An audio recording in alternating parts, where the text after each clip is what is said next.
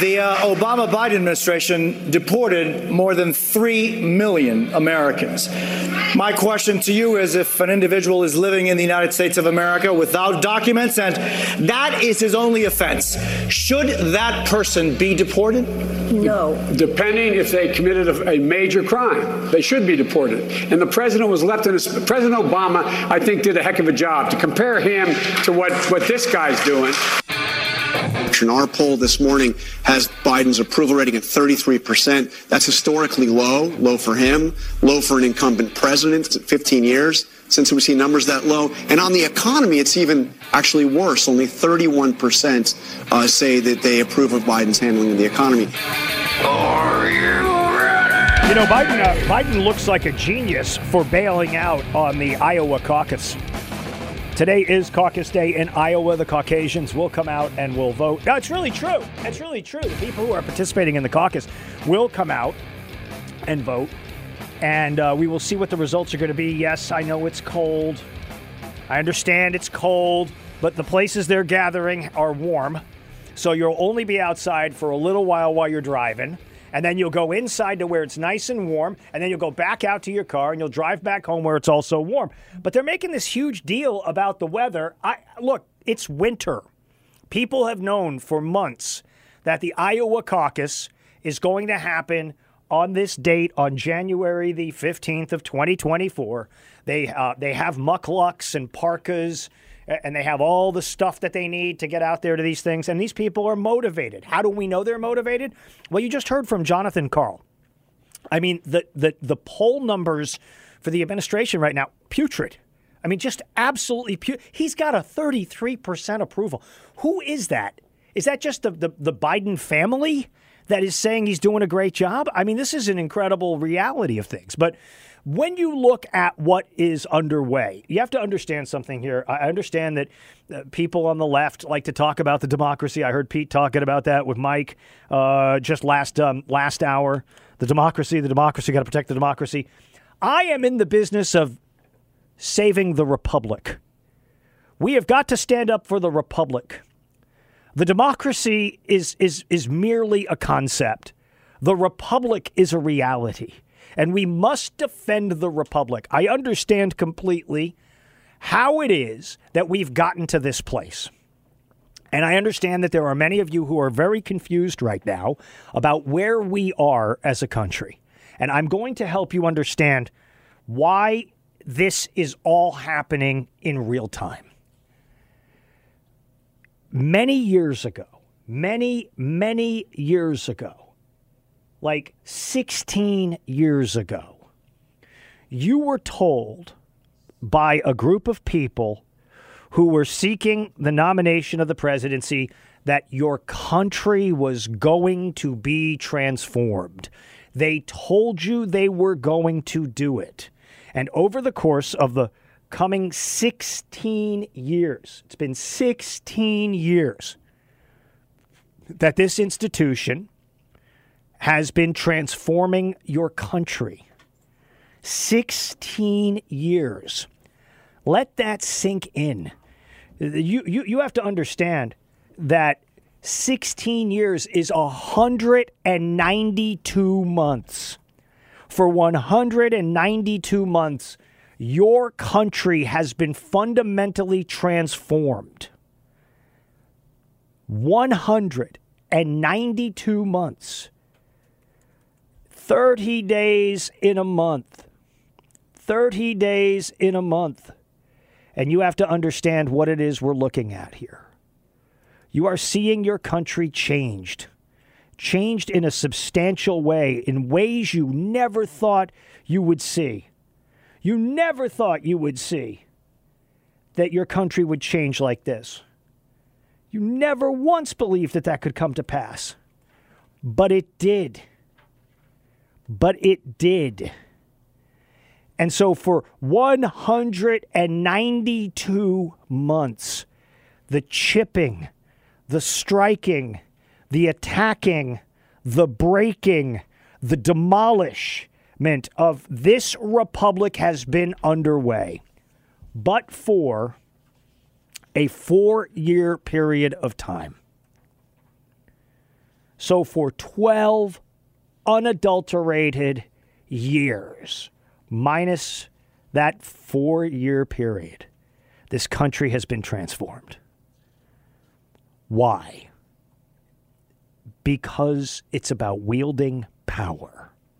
It's about understanding that the people who are on the other side, the people who wanted to transform this country into a democracy, wanted to do whatever it took and would do whatever it took to bring you to this place misery, miserable, worried, concerned, and you look at the institutional damage that has been done for the 192 months that have happened, you look at the institutional damage that has been done.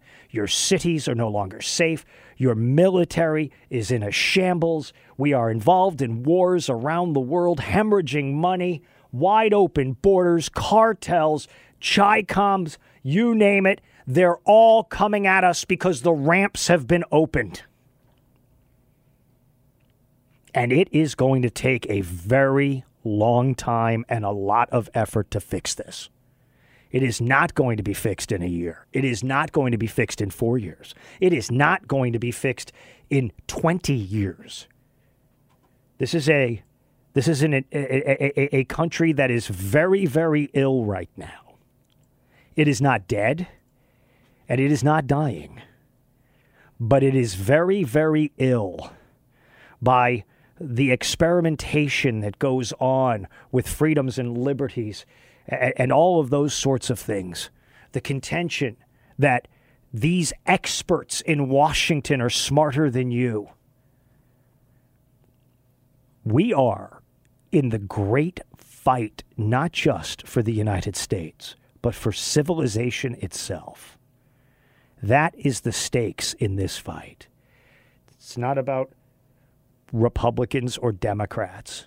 It's about patriots and those who seek to bring your nation to its knees.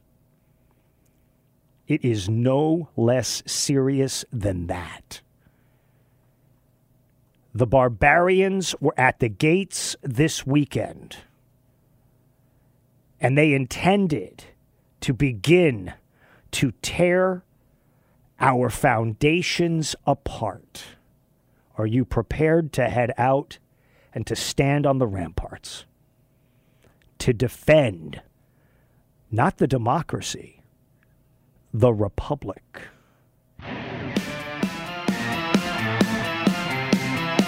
And a very happy King Day to everybody out there. Um, the man who made the ultimate sacrifice in terms of defending civil rights an American hero. We should always remember that. 704 570 1110.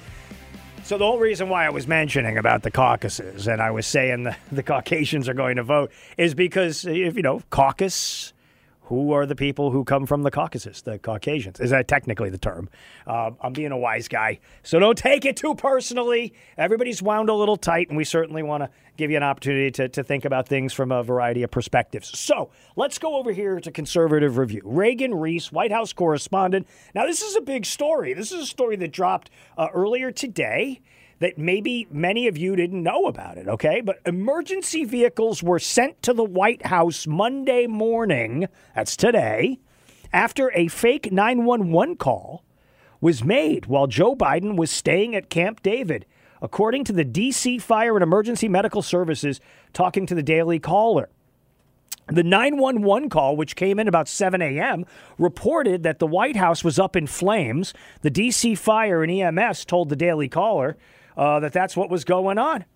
Fire trucks and other vehicles were sent to the house, the White House, in response to a call which the District of Columbia Fire and EMS and the Secret Service personnel determined was fake. In other words, the White House got swatted. The White House got swatted uh, this morning. And this comes on the heels of violent protests that were taking place outside the White House while Joe Biden was nowhere near the White House, uh, nowhere near at all. He was he was up at Camp David. He was up at Camp David, uh, and and Joe Biden. Uh, was was not in any kind of jeopardy or anything like that. We don't want to see the president have a have a hair on his head uh, moved out of place. Um, but you had people swat the White House for all intents and purposes. They said it was a fire, but it was a swatting essentially. It's the same stuff that's been going on here. And, you know, we, we know that this has kind of become an epidemic uh, in the country. And, and until uh, the Congress gets off their duff or the states get off their duff and you really criminalize this, maybe with a life sentence for swatting, um, I, I think this is going to continue. Um, and and it's it's it's terribly unfortunate that people are so immature or intellectually devoid of understanding where politics is separated from um, uh, you know terrible terrorist attacks. Uh, that you know this is this is a really terrible thing. So this chaos you're living through right now has been established for a very long time. I just told you, sixteen years. 16 years they have been fundamentally transforming America.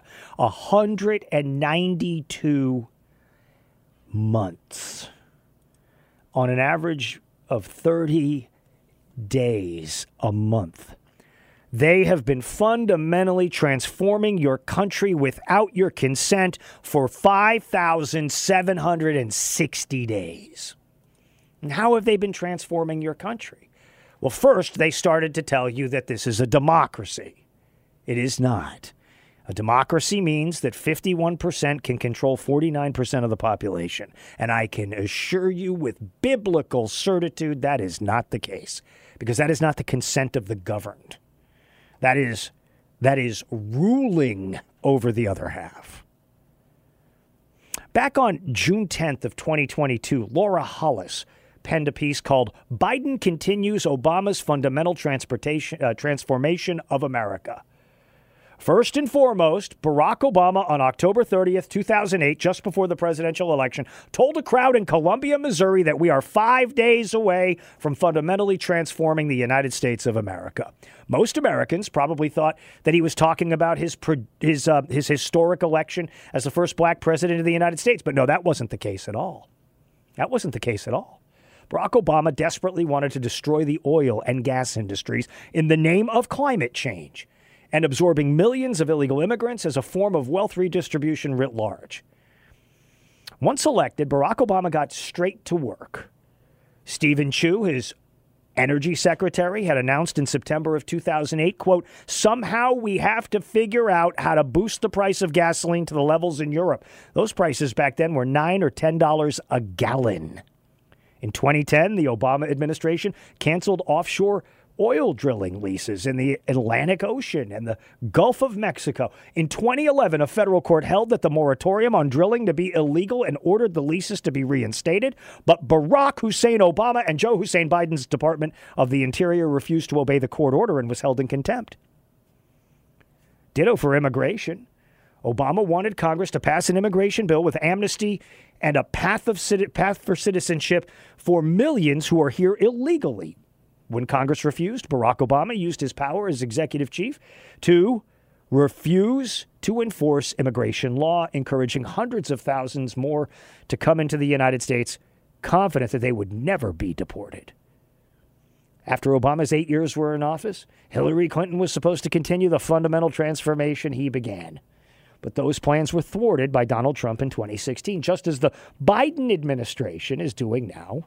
Obama tried to make Americans believe that the negative consequences of his policies were, were somehow inevitable and irreversible. During the 2016 presidential campaign, Obama mocked Trump's promises to bring back jobs to the U.S. and lower gas prices. It happened. Unfortunately for President Obama, then Vice President Joe Biden and their fellow travelers Trump's economic objectives weren't crazy. And success didn't require a magic wand. Now, Joe Biden is attempting to resuscitate the Frankenstein politics of the transformation of America. It's why the border is in the condition it is.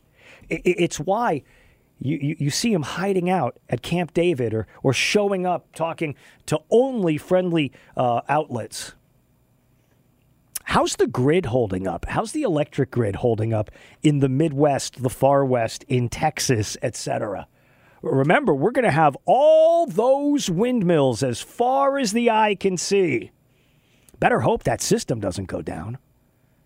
Yeah, you know, oil and, and gas and coal, th- those, those will work during the coldest temperatures. But what of the windmills?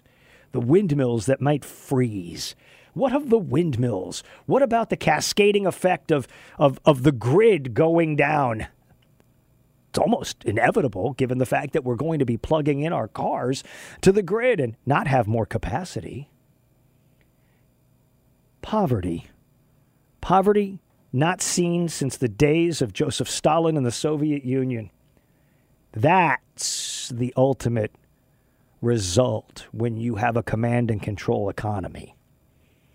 Oh, your country is getting is getting everything they think you deserve and more.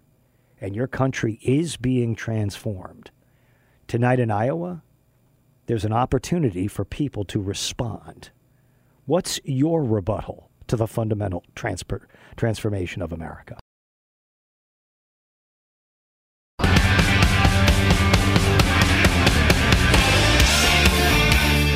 News Talk 1110, 99.3 WBT. It is the Brett Winterble Show, 704 570 1110.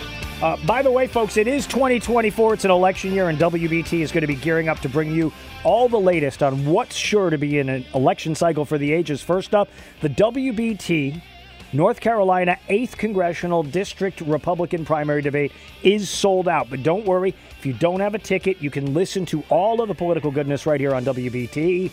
On Wednesday, January 31st at 7 p.m., we'll be at Wingate University's Batte Center. The debate will be moderated by Bo and Beth with questions and uh, to the candidates coming from the WBT team, including Vince Coakley, Pete Kaliner, Brett Winterble, that's me, Mark Garrison, and Brett Jensen. Thanks to uh, our sponsor, Wingate University, for the venue. And uh, visit WBT.com for details. Let's grab a call from Jim first up. Jim, welcome to the program. Yes, thank you. Yeah, I've been um, uh, renumerating about this all weekend about what you say about the democracy, Mm-hmm. uh, about how they keep referring to it as the democracy. And Correct. I think I pinpointed exactly oh, what it is and why it's so dangerous and um, what people should understand about their vernacular. Back when Benjamin Franklin came out of Constitution Hall, and everybody was curious about the form of the ideal of what we had created, what we had come together, the enlightened form of government that we were going to create to lead the, the uh, world to a better place. And people asked him as he was uh, walking to his carriage, they asked him, Mr. Franklin, what have we got? Have we got a provisional government? Have we got an interim government? Do we have a del- dele- uh, delegation? Do we have a parliament? What do we have, Mr. Franklin? And he said, We have a republic. And as he go- went to close the door of his carriage, he turned and said, If you can keep it.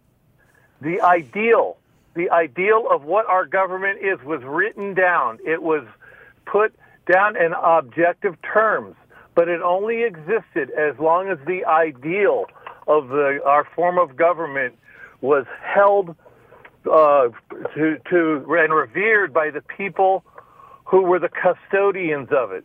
That worked for us for 250 years, as long as we aspired to the standards of ethical conduct that were above and beyond any form of government that had ever been produced before, then it was going to uh, it was going to uh, enlighten the world and bring better things, better uh, uh, uh, better uh, life standards to the world.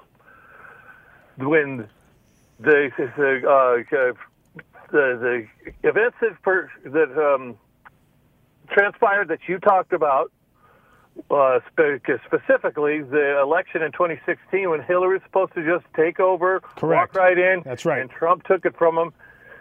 That's when it was taken hostage. It went from being a subjective ideal, a subjective concept, to being a concrete, objective object that they were going to hold, they were going to keep and they were not going to let it go ever again. It is now. That's why it's called. They keep reformer, referring to it to their the democracy. It's this thing that I'm holding here. Yes, correct. I'm holding a gun That's right. to its head. Mhm. It's become something. It's no longer an ideal Mhm. or a subjective Yep. thing that you have to aspire to preserve Right. and revere. It's theirs.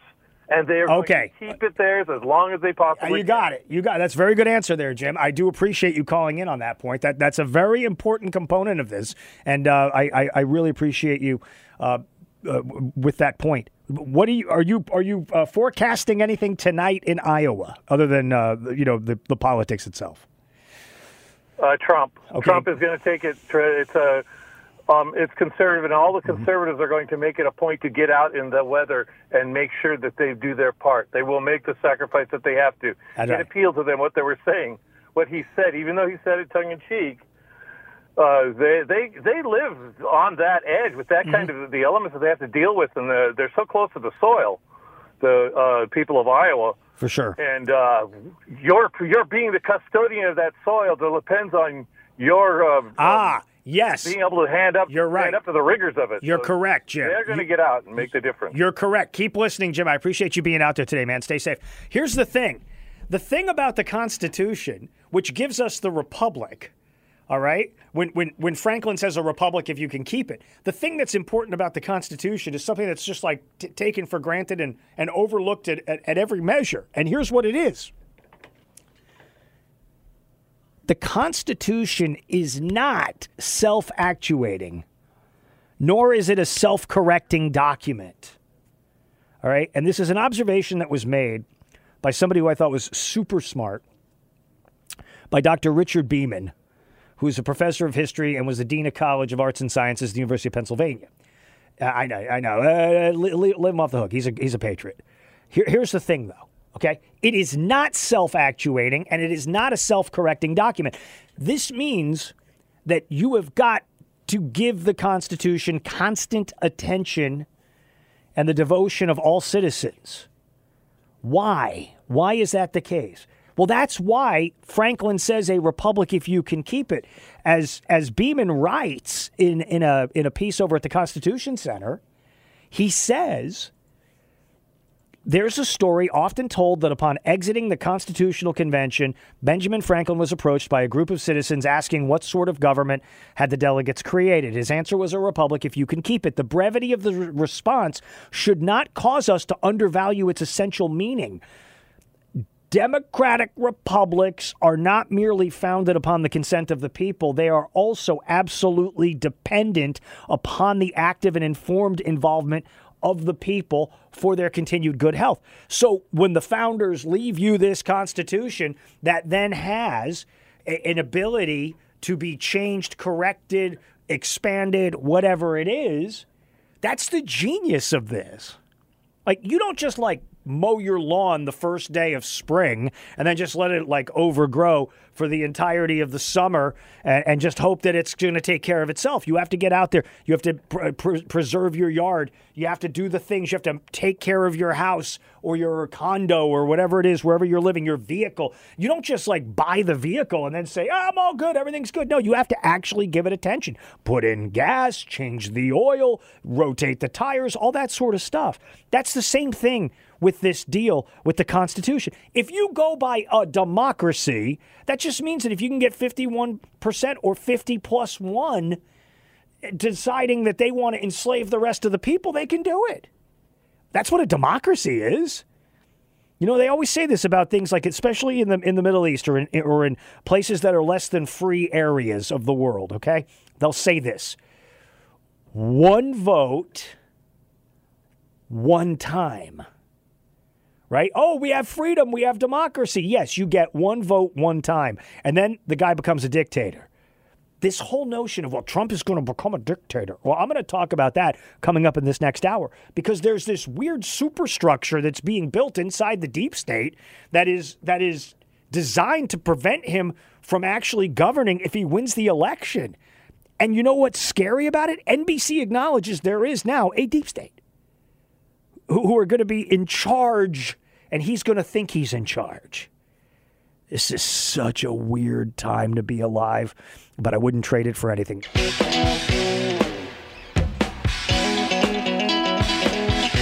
All right, there's going to be Operation Chaos tonight, potentially over in uh, Iowa, where the uh, caucuses are being held. Democrats have decided that they are going to um, run be a Republican for a day scheme to boost Nikki Haley versus Trump in the Iowa caucuses. So you can you can show up day of at the caucuses and you can just, you know, fill out the paperwork and suddenly go and caucus if that's what you want. Iowa Democrats and independents have a plan to make a dent in former President Donald Trump's massive lead over the rest of the field, help Nikki Haley win by becoming a Republican for a day. According to Axios, they'd know because they're they're they're tied in very deeply to the progressives. Um, many of them are progressive. Uh, crossover voting is a low key tradition in the Iowa event as the state allows day of party registration for voters.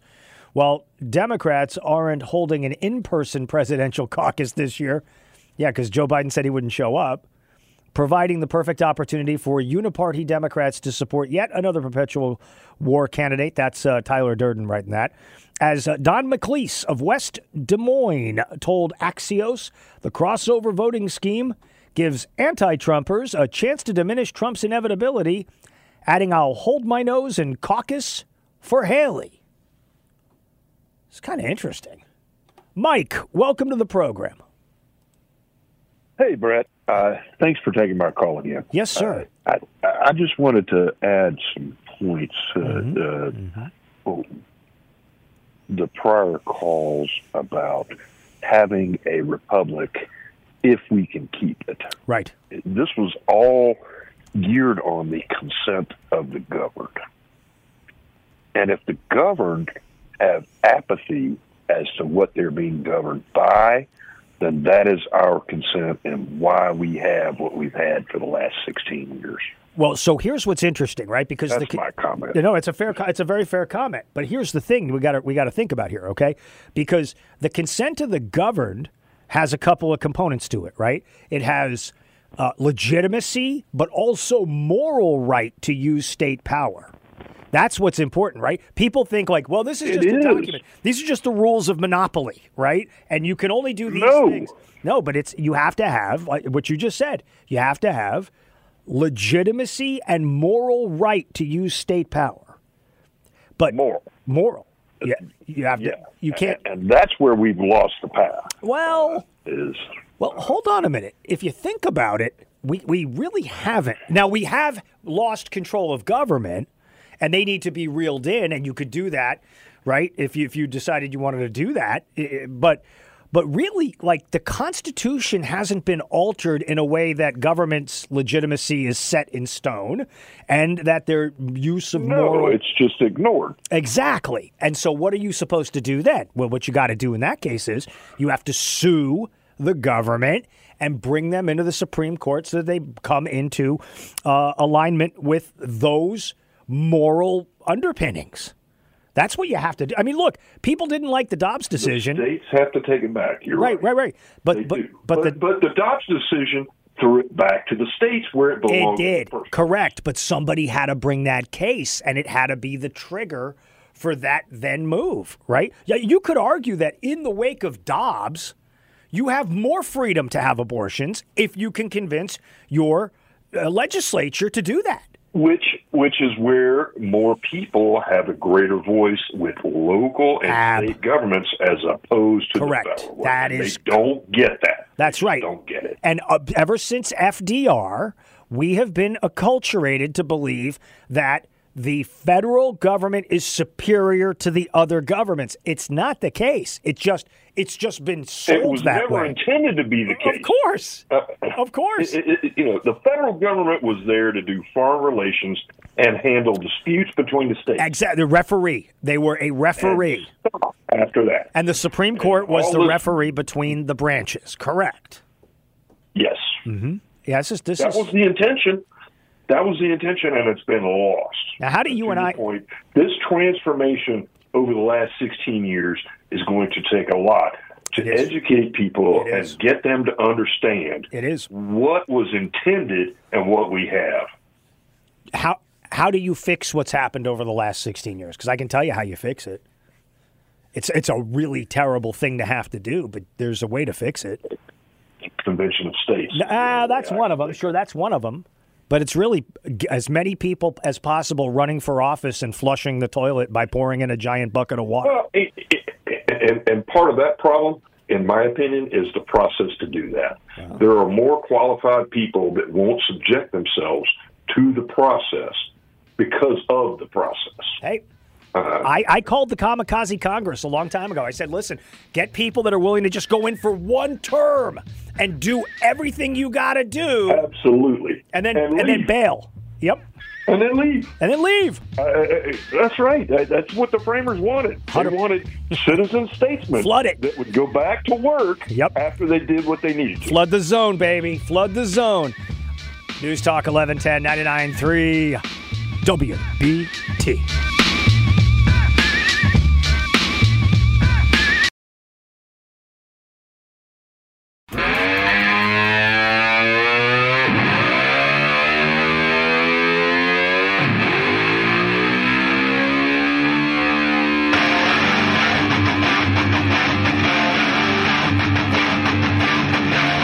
News Talk 1110 99.3 WBT. It is the Brett Winterble Show, 704 570 1110.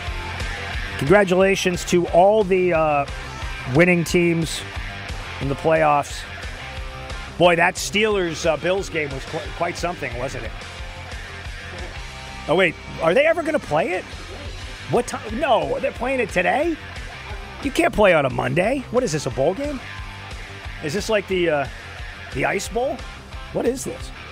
Uh, 704 570 1110.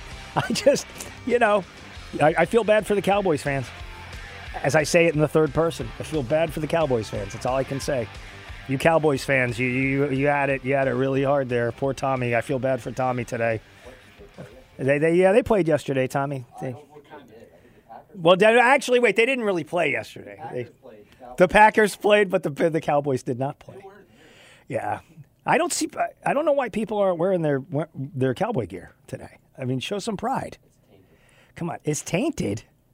Somebody has to win. Somebody has to lose. What was the final score? Forty-six to thirty-two. I mean, I think it's kind of interesting because that sounds like a Belmont Abbey like basketball score. You know, playing Davidson or something like that. I mean, I. I just, I, all I'm saying is, I'm not making fun of anybody. I, I look, I, I have been scalded for years by that team. Um, I kind of knew how it was going to go about 30 seconds into the game, and I said, "Yeah, I'm going to go do something else. I'm going to go, I'm going to go paint the inside of my house with with a little teeny tiny artist's brush, because that'll take a lot of time." 704-570-1110. Okay. Tonight, we've got the Iowa caucus. Question for you, hugely important for real. Who you got in this uh, race? How are you looking at this? How are you assessing this? Do you think Nikki Haley will close the gap? I think Trump has got this thing one. I don't know what the margin is going to be, but I think he'll cross 50%. I don't think he'll get much more than that. But then when you consider what you're looking at as happening um, with the with the rest of the uh, contenders and that story that I was just sharing with you about uh, the Democrats uh, being able to go and cross over for the day and caucus for the day. Um, that's something. Now, here's what's interesting about the caucus itself. I was kind of goofing on it uh, in, in the first hour, but what's interesting about the caucus is you will go into a room and you will choose who it is you want to caucus with. And then you will decide after a couple of speeches are given, one speech, two speeches are going to be given by people who are surrogates for the candidate. You'll then make a decision and you'll say, okay, I'm going to go with this one. I'm, I'm not going to go with that one. I'm going to go with this one. And when you get out there and you've got weather issues and Trump looks to be the prohibitive favorite, one of the risks on this is you may see Donald Trump uh, not get the big win, meaning like 51, 52%, because it's so cold and people may not go out. They may say, listen, he's got this thing rounded up. I'm fine. I don't have to go. What have you? All that sort of stuff is a factor when you look at uh, what, what happens with these caucuses. Because it's not just go to the high school gym, fill out your ballot, go home, and, and, and watch the results for the rest of the night. This is an actual in person thing. And one of the issues that was raised in the last couple of weeks, and it's been a really interesting thing to watch, is what if you don't want Trump to win? Or what if you do want Trump to win and you're concerned about bias from people who are standing around you? Will you say, hey, you know what? I really want to vote for Nikki Haley, but I don't want to be made fun of. So I'm just going to go and caucus with Donald Trump, or I'm just going to go and caucus with um, with Vivek Ramaswamy, or I'm going to go and caucus with Ron DeSantis. Now, Ron DeSantis, a lot of people are making fun of him. A lot of people are pointing at him. Uh, I, I, thought it was pretty disrespectful over the weekend when um, w- when the guy walked up to him at the campaign stop and said that. Um, he he was getting a participation trophy because he wasn't going to win the caucus. Like I thought that was that was that was brutal. I, DeSantis is not that bad of a guy. I mean, it may not be his year, but I mean, honestly, would you take him over some of the other people that are running? Perhaps you would, perhaps you wouldn't. But I thought that was really, uh, I thought that was kind of a mean thing. A guy walks right up to him and goes, "Hey, Ron DeSantis, Governor DeSantis, I've got a participation trophy for you because you're not going to be winning," and it's a little brutal. Nikki Haley. Um, is is is kind of the beneficiary of the establishment wing of of the Republican Party at this stage. She's got Koch brothers money coming in. Um, uh, people are, are are making note of that. But again, this thing can go uh, any possible direction. I'm I'm most interested in seeing how Ramaswamy performs because I think he may overperform what people are expecting of him. Um, I, I, I don't know what DeSantis and Haley are going to look like in terms of how that's going to split, but uh, I am interested in seeing how Ramaswamy performs because uh, yesterday, President Trump took a big swing at him and essentially said, you know, a vote for Vivek is is a vote against me, and and he was he was displeased uh, with the with the way Ramaswamy's been going. But Ramaswamy has has really not taken a swing at Trump. He, the only thing he said about Trump, and he said it about Biden as well, is that we need a new generation of leadership. He's 38 years old. He's standing there and he's saying, "Listen, we got the moldy oldies running here. What are we going to do? How is this going to work?" But then Trump took a big swing at him, and I I think I think this may be a little bit of theatrics between the two of them, just just a little bit. Because uh, uh if Trump was going to go really hard, he would have gone after him the way he went after, you know, Marco Rubio back in the day, or uh, w- went after uh, Jeb exclamation point, or Rand Paul, or or those folks. So we're all going to wait tonight to see. Starts at eight o'clock our time. Uh, we'll see how this is going to end up playing out. These folks have got to go out in some miserable conditions. I mean, miserable conditions. You pretty much need the Bills Mafia at every location uh, in the 99 counties because, you know, you might have 99 counties, but which one's the frozen one? Yeah, no, that's all I'm saying.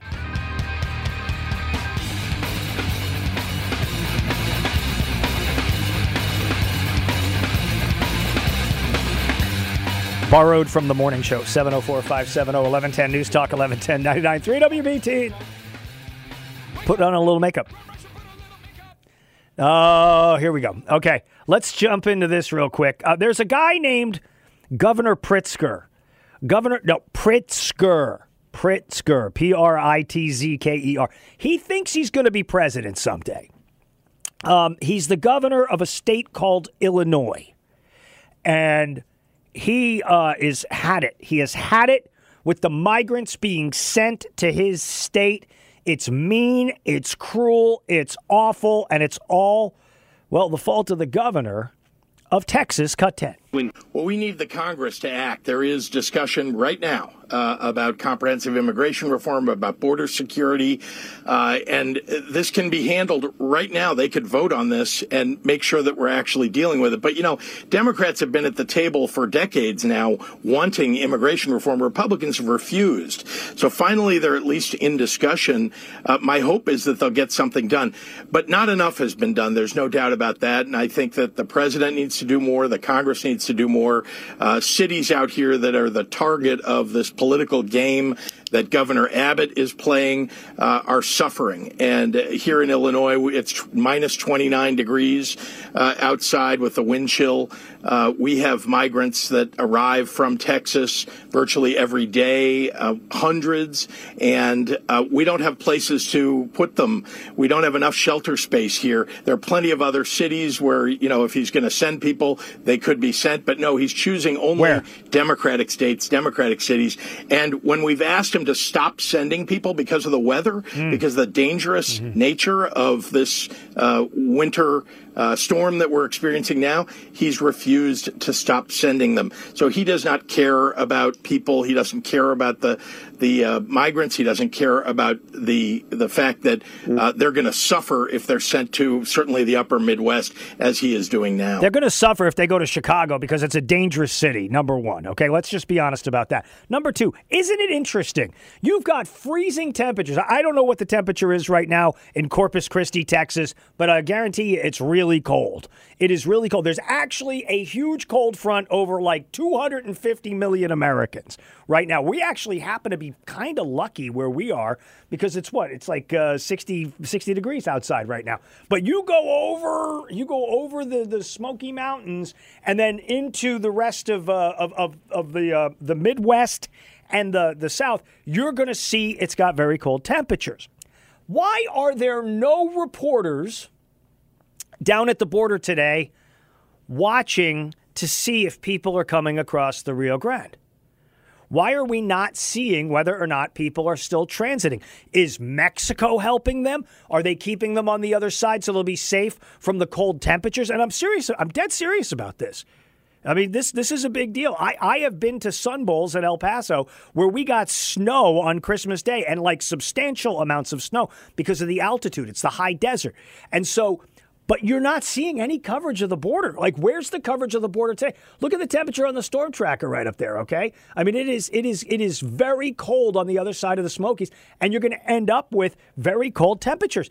But Pritzker, I said Pritzker, Pritzker is saying, "Oh, we got to do this thing. We got to we got to uh, do the the the border bill right now and knock it out." You want amnesty because you want to replace um, the voters who have bailed on the Democratic Party in the state of Illinois and in the state of Maryland and in the state of New Jersey and the state of New York.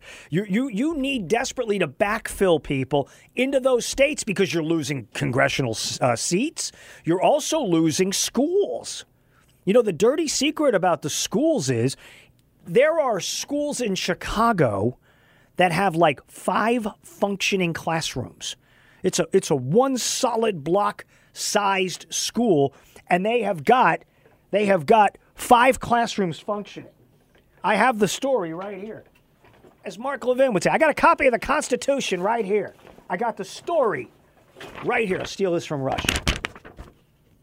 Call them zombie schools. A significant but unknown number of public schools across the United States, particularly in big cities, have lost so many students in the last half decade that many of their classrooms are empty.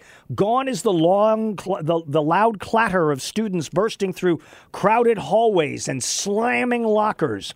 The harm from these half empty schools is inflicted directly on students in a district without enough per pupil state funding to cover their costs. They require financial subsidies to remain open, forcing district wide cutbacks in academic programs. They're everywhere Oakland, California, Denver, Colorado, and of course, Chicago itself.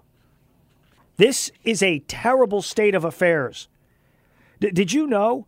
Did you know that you've got people who are now trying to put forth additional funds after the already big $190 billion lifeline called the Elementary and Secondary School Emergency Relief uh, uh, Program that ends next summer? Th- this is this is a crisis. This is why Pritzker wants to get amnesty done. This is why the big blue cities, the big blue states want to get amnesty done.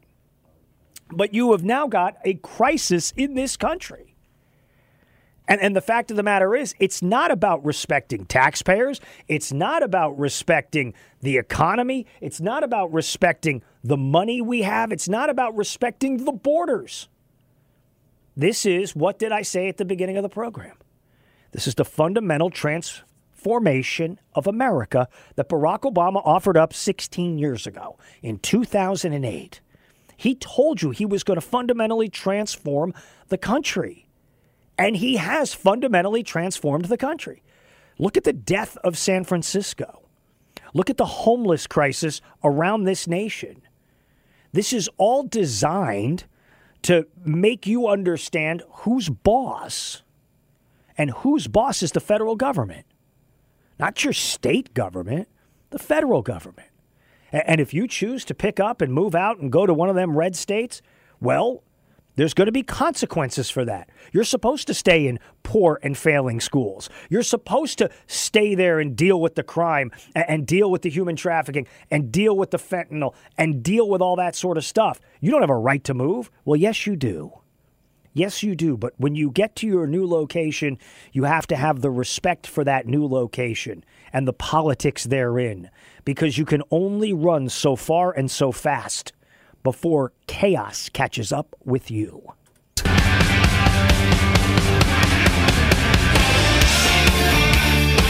News Talk 1110 99.3 WBT. It is the Brett Winterble Show, 704 570 1110. Tulsi Gabbard is out with a, a, bit of a warning for voters out there uh, looking at the direction of this country. And uh, I think she is probably somebody who is being considered as a vice presidential candidate for one of the candidates that's out there.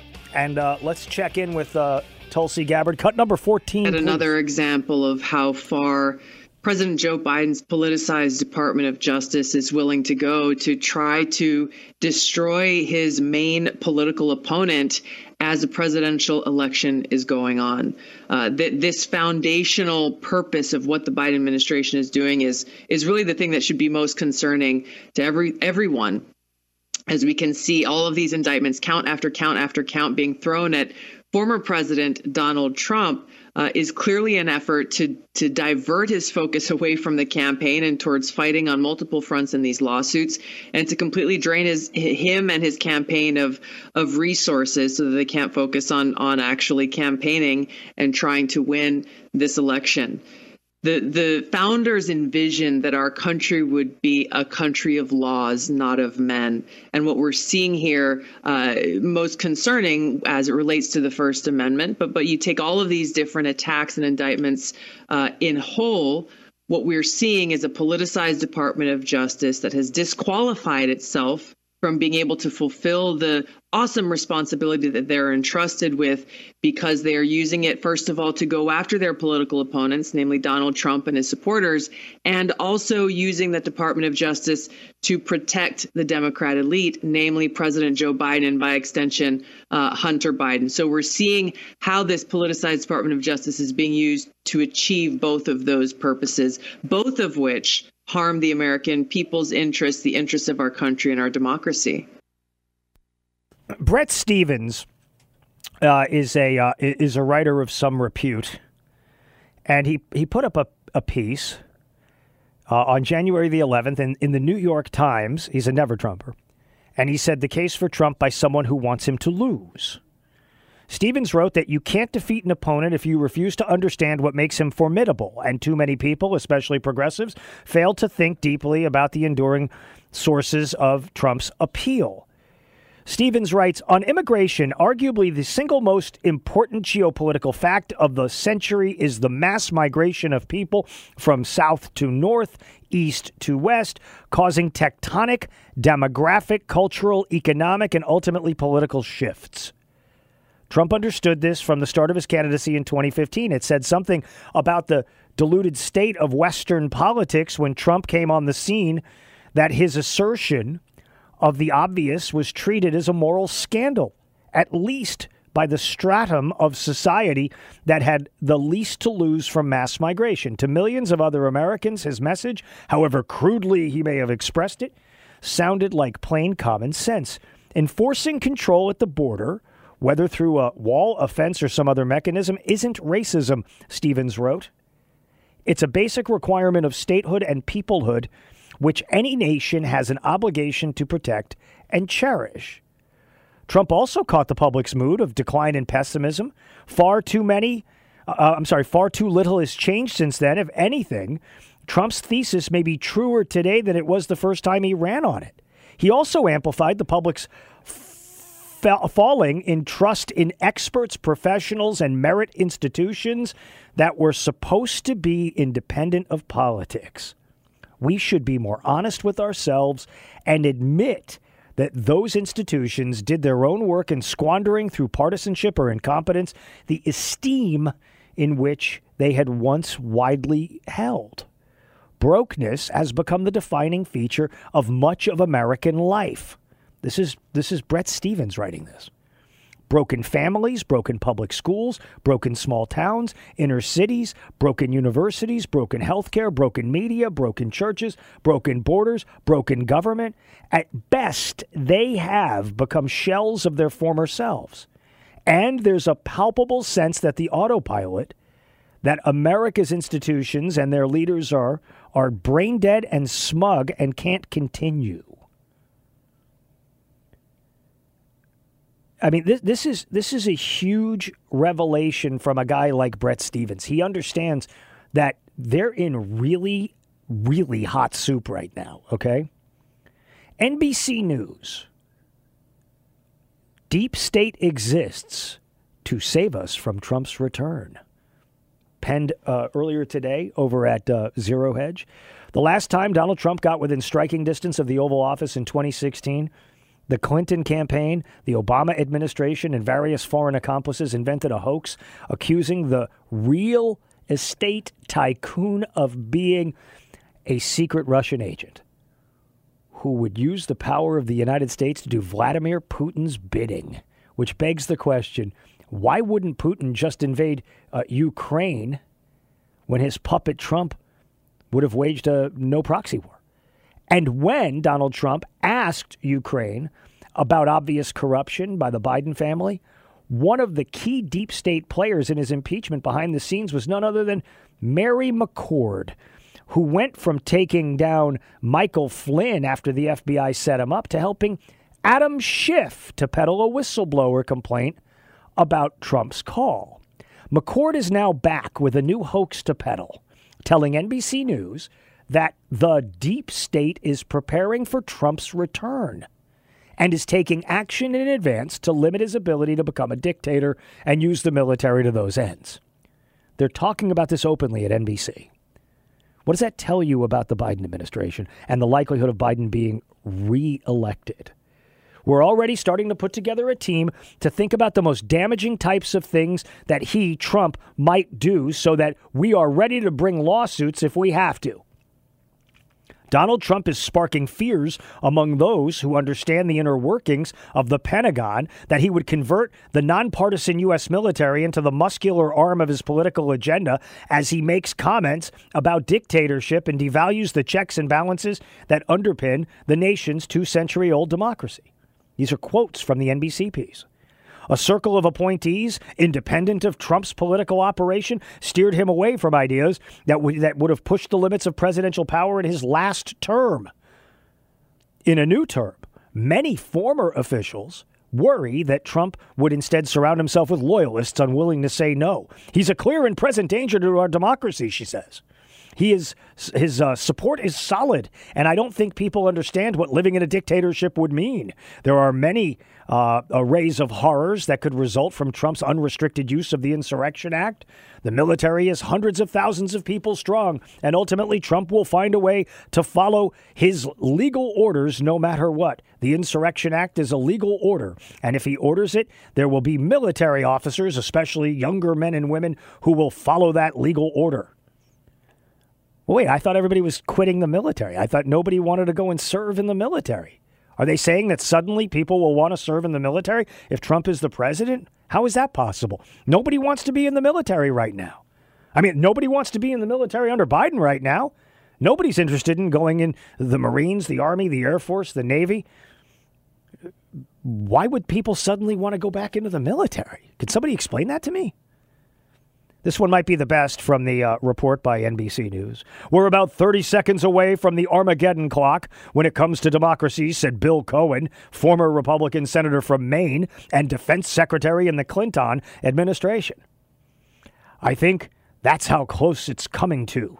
If you have a presidential candidate who can be indicted on 91 counts, who can be found liable for sexual aggression, who we have seen lies pathologically, and who has flouted every rule in the book, Wow. Wow. This sounds like they're really fearful.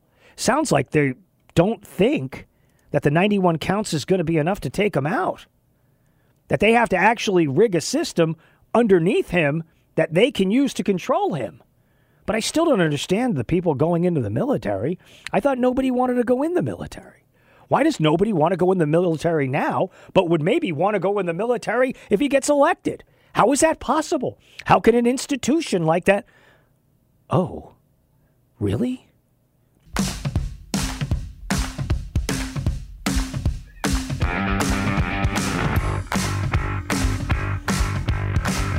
News Talk 1110 99.3 WBT, Brett Winterble Show.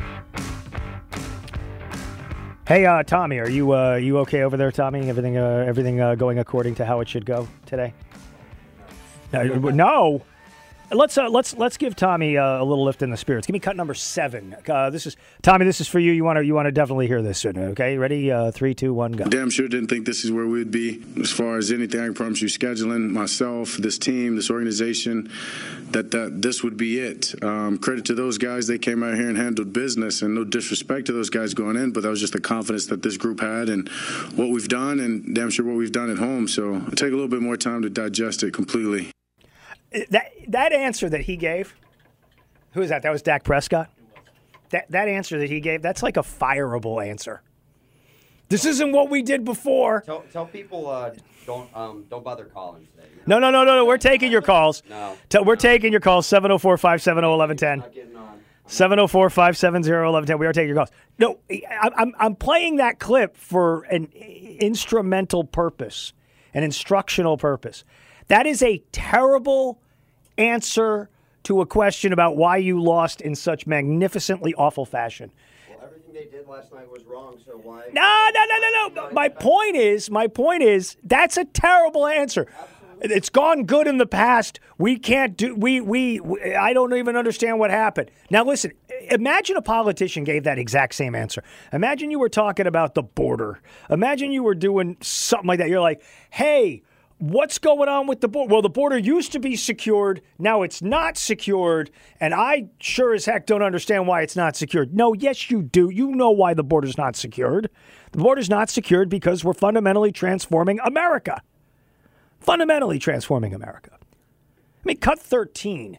Cut 13. This is Yuval Noah Harari, also known as Klaus Schwab's BFF at the World Economic Forum. They're worried that there's going to be regime change in the United States. Cut number 13, please. Concerned that Trump might be elected again? I, I, think it's very likely. Mm. And if it happens, it is likely to be the kind of like the, the death blow to what remains of the global order. And he says it and he says it openly. Now again, it should be clear that many of these politicians they present a false dichotomy, a false binary vision of the world, as if you have to choose between patriotism and globalism, between being loyal to your nation and being loyal to some kind of, I don't know, global government or whatever. Or whatever. Here's here's the thing this this is what the media doesn't understand. This is what the universities don't understand. This is what the international community doesn't understand. They should talk to the American people and ask them directly why they're frustrated. Why are they angry? Why are they mad?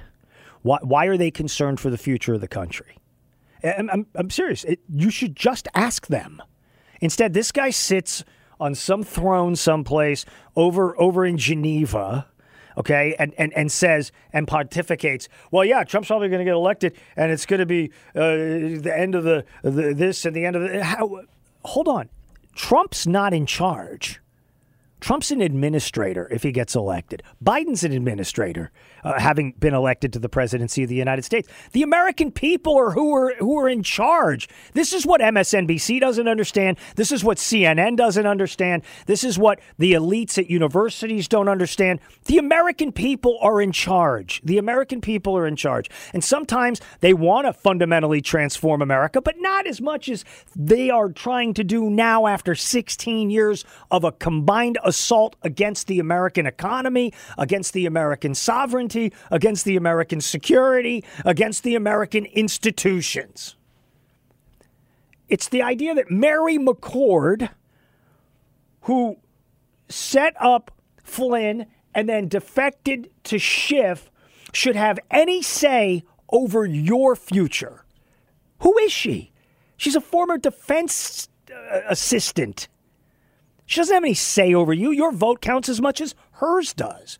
And you know what? Your vote counts more than Yuval Noah Harari. You know why? Because he's not an American citizen and he can't vote in the election. Your vote, I don't care if you're a Democrat or a Republican. I don't care if you're if you're liberal or conservative. Your vote matters more than any of these elites. That's what it comes down to. See, I don't hate people who have different politics from me. In fact, I thrive on talking to people who have different politics than me. And you know what? Here's the crazy thing. The crazy thing is your politics will shift across the spectrum of your life. You, you'll you'll you'll be a single person and you'll have one set of uh, views and beliefs. Then you'll maybe get married, have a kid. Maybe get married, have a kid, and then that kid grows up and then you have a grandkid. And you're going to have different points of contact in the world of politics over a variety of time. These people want you to be rigid. They, they're lazy. They want to put you in a box and say, you are a white male. You are a black female. You are a uh, mixed race person. You are declined to state. And they want to try to categorize you and then bisect and dissect all that you are so they can figure out how they can manage you. Do you want to be managed by somebody who's unaccountable? Way overseas? Do you want to be managed by the cartels? Do you want to be managed by Kim Jong un, by, by Vladimir Putin? You want to be managed by these people? Have you had it with the management of your life by people who have no stake in the consequences? If that's the case, then you should go and vote.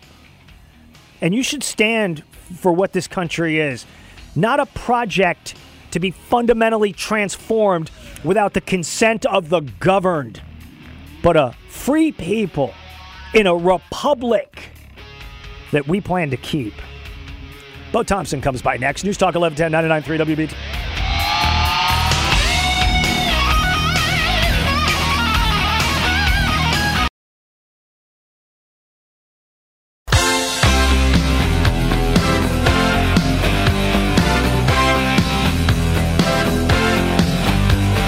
Talk 1110 99.3 WBT Brett Winterble Show. Oh, it's the time where we cross the streams AM, PM, PM, and AM. By the way, the crossing of the streams is brought to you and sponsored by PhD Weight Loss and Nutrition. Bo Thompson, good to have you back. Uh, you know what? This is the last. Think about this. This is the last crossing the streams without an election at the federal level until four years from now. How about that? Wow, look at that. Mm-hmm. mm-hmm. We are uh, getting into crunch time here. I'm multitasking. I'm watching a little NFL football while I talk to you, while I get ready for the show, get ready for the caucuses tonight. I mean, this is what a time to be alive. So, are you um are are you excited? Do you get excited about the caucuses once the caucuses kick off, um, uh, or, or are you a little bit more excited, say, when you get to uh, New Hampshire slash South Carolina. Like, how excited are you for the uh, for the caucus? Well, you and I were talking this morning with Beth, and we were talking about what does it really mean? How much emphasis should you put on Iowa? And I think you and I, and the three of us, are in agreement that it's much more symbolic than it actually is substantive, but it's the first one, so everybody focuses on it. Right. And I get that part, and, and we get that part. But I will say I get excited because tonight's the first time and really, it's been it's been eight years uh, since we've experienced this in some sort of traditional sense. Because four years ago, it was pandemic uh, uh, obscured, right? yes. Um, and and we didn't have. uh, Like I feel like tonight, tonight we have the, the caucuses, and, and sure, the, the caucuses are are uh, it, it's. I understand the argument that too much is made of them, but this is the first time in a long time where we're going to have a night to watch the results come in, and then you have the candidates, you know, do their stump speeches, and and we haven't seen Trump in that mode in a long time, and I think. I, I don't expect there to be any huge surprises. Like I, I think Trump's going to win tonight, but the question is going to be how much of a win, Right. And, and how much does Nikki Haley carve into what he's done, and DeSantis, and the way the three of them, and and Ramaswamy too, react uh, you know, on the on the stump tonight, I think is uh, that's a welcome part of this process that I've always liked, and I, I look forward to sort of seeing and sort of reading the tea leaves tonight, and and, uh, and off we go from there. But I do think there's an element of excitement to Iowa because it starts the process. So let me ask you that question then. Um, do we think the weather plays a factor, or are these people so committed that they will crawl across a frozen uh, sidewalk to uh, to get in there and vote? Well, here I am watching a football game where the Mhm. stands are full of fans who came out at 4 a.m. And, and, and dug snow out of the Buffalo seats. So much the same way, these people actually had to come out and do that and then sit in the elements and watch the game now. You know, I think a lot is being made about the weather, and, and, and yes, I mean, you don't mess around with, with 30 below zero wind chills, but if, if, they, if, they, if they had to do the caucuses on a football field out in the elements, that'd be one thing. But they're going to do these. It's going to be an inside. So I mean, I think to a degree, a little, a little too much be maybe being made about this. But I mean, easy for me to say. I'm I'm saying this from from my my armchair in, in North Carolina. How, okay, question for you then. How do you think the four shake out? Um, are, are you willing to make any kind of a prediction as to order of uh, battle here? Yeah, I think it'll be. Uh, I mean, I think Trump Trump will win. I'm with you on that. Uh, I, I think. I think the the, the common. I, I think it, the, the the sort of um, what you're hearing a lot of say people say is Nikki is surging and she'll finish second. I think it shouldn't be underestimated that DeSantis has uh, a, a very a very good. Uh, uh, he, he's got a lot of boots on the ground in New Han- in in, in, uh, in Iowa. So I think uh, I, I tend to think DeSantis will pull out second. Nikki Haley, it may be neck and neck there, second and third, and obviously Ramaswamy fourth. But uh, what I what I don't have a good feel for is how far. I, I, I think tonight's important because for so long the talk has been how far Trump is ahead, uh, and these polls have all shown him to be lapping the field several times. I'll be very curious to see if the Iowa results uh, bear that out because if they do, um, then I think I think there may be some people who've been who have been uh, skeptical of those polls that will obviously buy into them now. And if there's if there's any chink in the armor with Trump tonight, as far as the the uh, the separation between one and two, I think that will go a long way towards what the narrative becomes and sort of the momentum. Even. That's interesting. I, I am. I'm of the mind that it's Trump, DeSantis, Ramaswamy, Haley. Oh, okay. I mean, I just And so if that's true, then what does that do to Haley? no, uh, nothing because she'll go into um New Hampshire and pick up whatever uh, Christie wasn't able to pick up. Uh, I, I think I think she'll she'll. Vo- I don't see. I, I see Ramaswamy in that second slot, uh, that third slot, as like a, fl- a flash of lightning. He's he's invested so much time there. He's he's practically set up camp in, in that state. Uh, DeSantis, I think, is is going to be. I think DeSantis is going to be the guy who who benefits from Kim Reynolds, and I think Haley being in the fourth is gives her an opportunity to come up higher moving forward. If that's true, what does the dynamic? What what happens with this interesting Trump Ramaswamy uh, dynamic right now, where Ramaswamy, uh, you know, Trump. Uh, threw his first barbs toward Ramaswamy. Oh that- yeah, he does, look. Does Trump does Trump eye that as as more of a threat, or or does he try to harness the guy who's who's obviously still Mm-hmm. undeterred by by the barb? He he he goes. I'm going to tell you what he does. He goes full Ted Cruz on him. At at that stage of the game, he goes Ted Cruz on him. So he's he he goes to the. Look at this guy. He thinks he's got it. Da da da da da. He's going to go to that go to that move, but he's not going to kill Ramaswamy. Um, DeSantis coming in, you know, like second there. I think that will bug Trump more than Ramaswamy coming in third.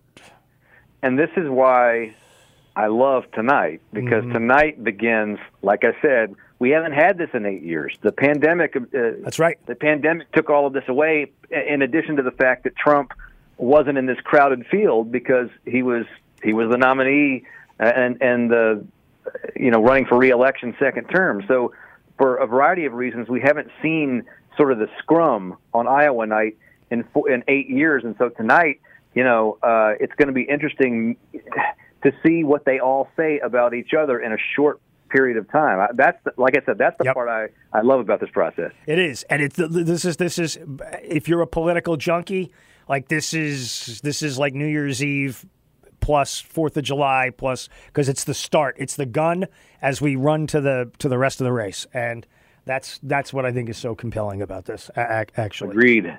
Um, so I'm going to ask it. I think we can guess. What do you got for tomorrow, my friend?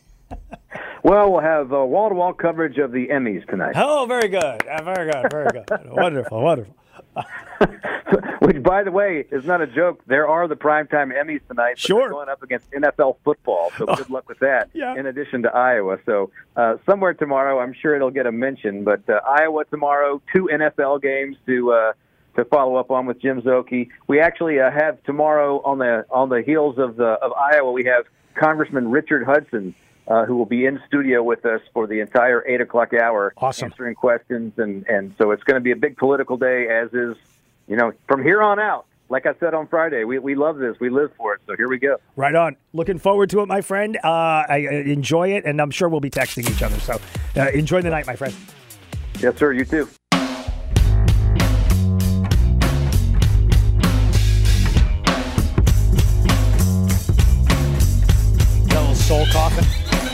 704 570 1110. A little something for the fans of the bass out there. Good to be with you. Uh, this kind of bothers me. Um, I'm, uh, you, we- we're taking your phone calls, by the way, 704 570 1110. Uh, We certainly want to get your thoughts, perspectives. If you want to give me your order of, uh, you know, how you think the finish will be tonight, it'll be good. One of my friends, very good friend, says that the uh, the order will be Trump, Trump, Trump, Trump, Trump, and Trump. Well, that's not really playing the game right, but okay. You remember that um, failed U.S. moon lander that we tried to shoot up into space last week? The NASA backed Peregrine 1 moon lander? It's now um, hurtling back towards Earth after last week's failing to get up into outer space. Astrobotic, which is just such a weird name for a company. Astrobotic, which had been hoping to land the first American made spacecraft on the moon in more than 50 years, predicts that its spacecraft will likely burn up in the atmosphere in the next few days. Experts had been working with NASA and other space companies to find the most safe and responsible way of ending Peregrine's mission. The team is currently assessing options and will update as soon as we are able. Well, what the heck does that mean? Why don't you just shoot a missile up at it? Why don't you send something up at it? Why don't you do something with it? We used to be able to put rocket ships in space with like a slide rule and a pad of paper and a stopwatch. Okay? We used to be able to be like, how fast is it going? Calculate with the stopwatch, get the slide rule out. What is the Pythagorean theorem that we need right here? What is what is what is the, you know, the calculus that we need? What's going on? We can't even put a a moon thing up on the moon anymore. We used to do it. You know, you remember this. Do you remember seeing moon stuff going up to the moon? We had Tang. And the best kind of Tang there was Space Tang. Space Tang is where it's at. What else did we have? We had uh, super cr- crazy glue, space age polymers. We had all kinds of stuff. Silly putty, beef jerky. Uh, People don't realize, but the jerky was invented first for the people that might go to space. But now we can't even put a we can't even put a moon lander up there, and we're shooting at asteroids. We think we're gonna like run this thing into an asteroid and knock it. I mean, come stop. We have got to get back to the basics. Basically, America right now, we need to be on one of those little bitty tiny bicycles with the with the training wheels, my pretty pony with the tassels hanging off, a basket in the front where you can put your your little moon lander and then we're going to have to learn to walk and then run because obviously anybody who knows about the space program is dead. Like nobody who ran the space program back in the days in the days of the men and women in the 60s smoking cigarettes and watching Captain Kangaroo. That's a lyric. Why did I do that? I love the Statler brothers. The Statler brothers could get us on the moon. They'd get us right up there. Are you kidding me? Yeah, the Statler brothers have a better shot than Astrobotic. Astro faking. Pete, welcome to the program. Pete, what's on your mind today?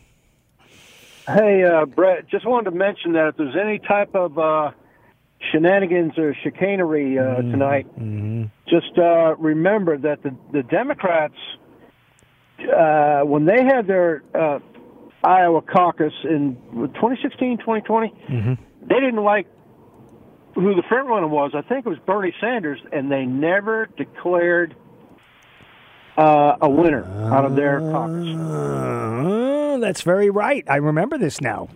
You have tickled a, a memory in my mind. Yes. Yes, you're correct. So, So if there's any tomfoolery or whatnot, well, there is. There, no, there there is already tomfoolery because the Democrats in the state of Iowa, because Joe Biden wouldn't stand on the uh, Iowa uh, caucus ballot, uh, and they wouldn't put RFK Jr. on. I don't think. Um, so he- they they they are they are saying that you should register as a Republican for the day and go pick Nikki Haley. They're they're they're they're doing crossovers. Well, just, just know it, it ain't over till it's over. It's never over till it's over. Absolutely right. It wasn't over when the Germans bombed Pearl Harbor. Come on. I, I mean, look, this is this is this is this is par for the course, but this should make you feel good because it means we're getting back to normal. We're getting back to normal. Democrats trying to steal elections and Republicans trying to stop him. No, that's not fair. I don't think the Republicans will try to stop him. That's just that's just my guess. That that really that's just my guess. But but I have I have a I have an ability to fix something here, and it's something I'm really proud of, of trying to fix. It's going to be really good. It's the um, unkindness of the partisan hacks that are out there. When we come back, I'm going to share with you what a uh, smug lefty bragged about on the Twitter, and it backfired big time. For real.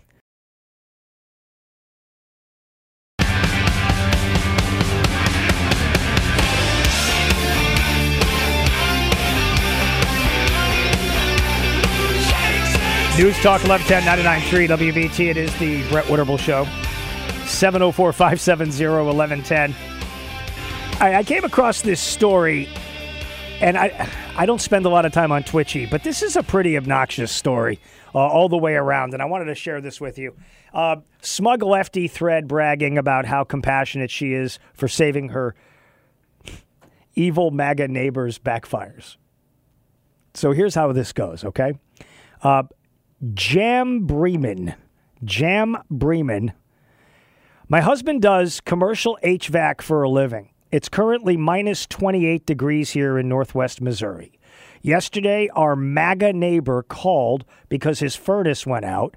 He asked my husband if he could come and take a look at it. Our first thought was pee on you.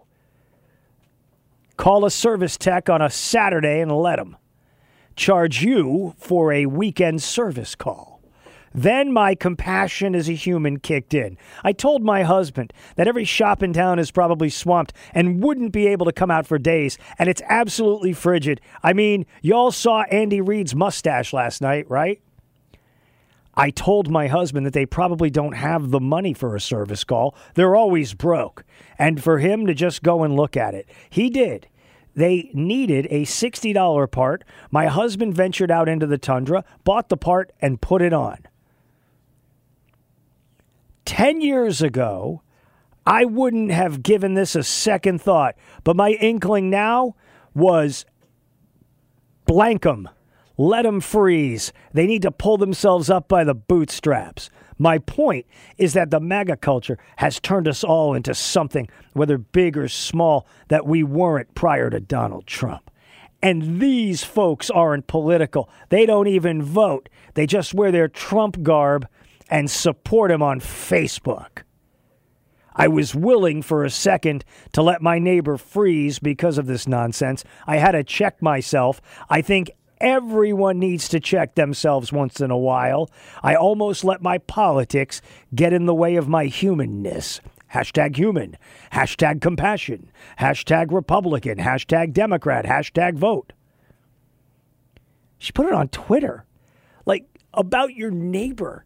You put it on the furnace broke. They ask you for help. You think about it. Then your husband does it. He sets him up, takes care of him, does all that stuff, and then you still gotta gouge him, like with your with your steely knives. That's not nice. Everybody's just trying to be the best person they can be. What about the milk of human kindness? She has no milk of human kindness.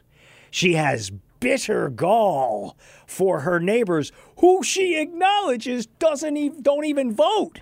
They can't even spell vote. I don't know that. E T O V? oh Okay. Um, they just wear the gear. They just wear the gear. You know how many people wear the gear for a variety of reasons? Trying to look hip. Maybe they're afraid of their neighbors. Maybe they wear the gear and hope that they can pass appropriately in that rough neck of the woods called Northwest Missouri. Is that is that over by the Ozarks? It's over there. It's over there? Yeah. By the o- Ozarks? Yeah, definitely. Is that where they have all those underground tunnels where the preppers are hiding? Okay. Oh, go ahead, uh, kill the show right there. I'm going to go ahead and get in my car because I just spilt the beans. It's no good at all. But I mean, but now here, now here's what here's what comes next, okay? Because she put this on Twitter, now you get the reactions on Twitter. Are you looking for a medal? What a garbage human you are for even having that thought, sharing it, and then congratulating yourself for it. Well, that's an opinion. Stunning and brave, said somebody else. You seem nice, said somebody else. So let me get something straight. You blame MAGA for your own heartlessness, then shows what a great person you are by making your husband go out in the cold to help your neighbor, and then posts about your compassion, even though you never got off the couch. Virtue signal much? That is true. She sent her husband over there to do the job. Another one. Not for a second would I consider letting my pea hat wearing anti Second Amendment neighbor freeze. That's not MAGA changing your soul. That's all you and what you think the other side deserves. Not all on the right are MAGA, by the way. Might want to remember that. See, this is what happens. This is why I'm telling you it's not worth it to post on social media unless you've got yourself a really good alias and you post a lot of puppy pictures, puppies and kittens. That will let you. You can say the most vicious things, but if you couch it with puppies and kittens and pigeons, Everybody knows pigeons are the most loving birds in the bird kingdom. I don't know that. I'm not a veterinarian, but I know enough to know enough. Joe Biden uh, took the Houthis off of the uh, terrorist watch list. And the Houthis are now shooting up our vessels, our not our military vessels per se, at least as far as we know, but they're shooting up our uh, our vessels that have to transit the Red Sea, etc. This is a real problem. And now they asked the president. They said to the president, "Okay, are you thinking about putting them back on the te- on the terror list? Right? What are you going to do about this?" And and we don't know what he's going to turn his attention to next. Like we don't know if he's going to put them on the do not supply list, do not help list, do not any of that sort of stuff. That's a problem. That protest that took place at the White House over the weekend was like 80% pro Yemen and like 20% stop the genocide uh, over there in, uh, in in in Gaza. However, however, now we have another sticky wicket. Here is the other sticky wicket. I'm going to play a little sound here. It's going to be cut number three. Cut number three.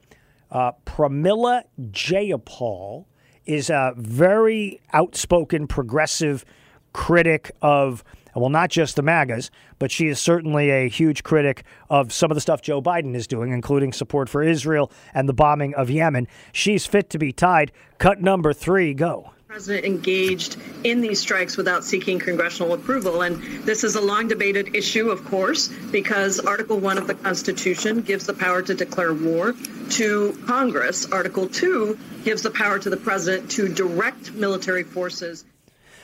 I got I'm a little emotional here right now. I'm sorry about this. I'm, I'm just getting a little emotional hearing a, a progressive cite the Constitution. I mean, my, oh, oh.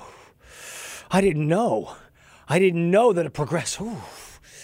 I didn't know a progressive could quote the Constitution. This is something new. I thought everything was in the penumbra. I thought everything was in the penumbra. I thought everything was was was was something else. Ooh.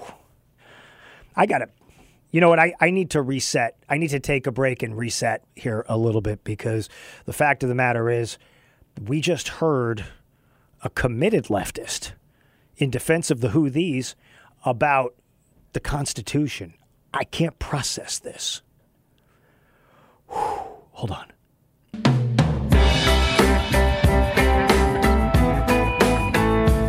News Talk 1110 993 WBT. Coming up, I'm going to tell you about what a New York City principal said to the parents at their school. It's ugly.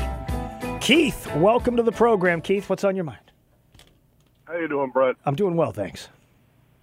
Uh, that letter you read from that woman. Yes. As the general, I mean, I think everybody has experienced certain people, friends, acquaintances that when you when you supported Trump, uh, this this version of hatred just mm-hmm. comes out of them, mm-hmm. and they feel like it's justified. Uh, it's the same with the Congress. I mean, Trump's in office, and the Democrats do nothing but try to impeach him, try to mm-hmm stall him, try to do everything they can to impugn him. And it, it's not debate. It's like it's almost like we have to be just as nasty as they are. Yeah, I mean, I, I, I see what you're saying, uh, and and there is something to that. But let me ask you: Are you concerned if Trump got reelected, if he if he defeats Biden? Are you prepared for the for the wacko ness that's going to happen in this country? Like it because you know it is going to be 24/7 365 full on wacko ness. Like everybody's going to be out of their mind. That's what I'm talking about. I mean, uh, this time when he won last time and I voted for him twice. I didn't think he had a prayer the first time. Mm-hmm. But I voted for him twice. It, when he wins this time, I'm just going to be as nasty and in their face as they were. Uh, I didn't do it the first time. I knew how upset some of my good friends were by him being in office, but frankly, they don't follow politics. They right. see something on Facebook, they want to fit in with their group, mm-hmm. they start running their mouths. If you try to talk to them about specifics, whether it's the Trump administration or the current administration, they don't know anything about it.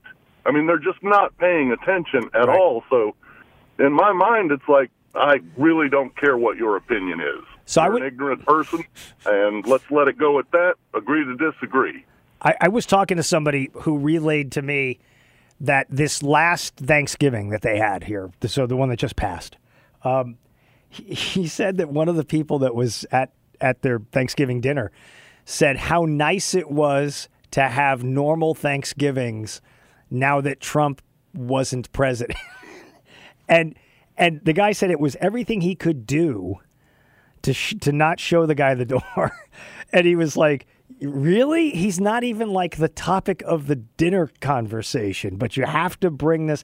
Like it, th- these these people, this is a massive number of trolls that are out there that want to troll everybody, Uh, and then when they get responded to, they get upset. And to me, I think everybody kind of knows where everybody stands, and we can still maintain peace even though we disagree.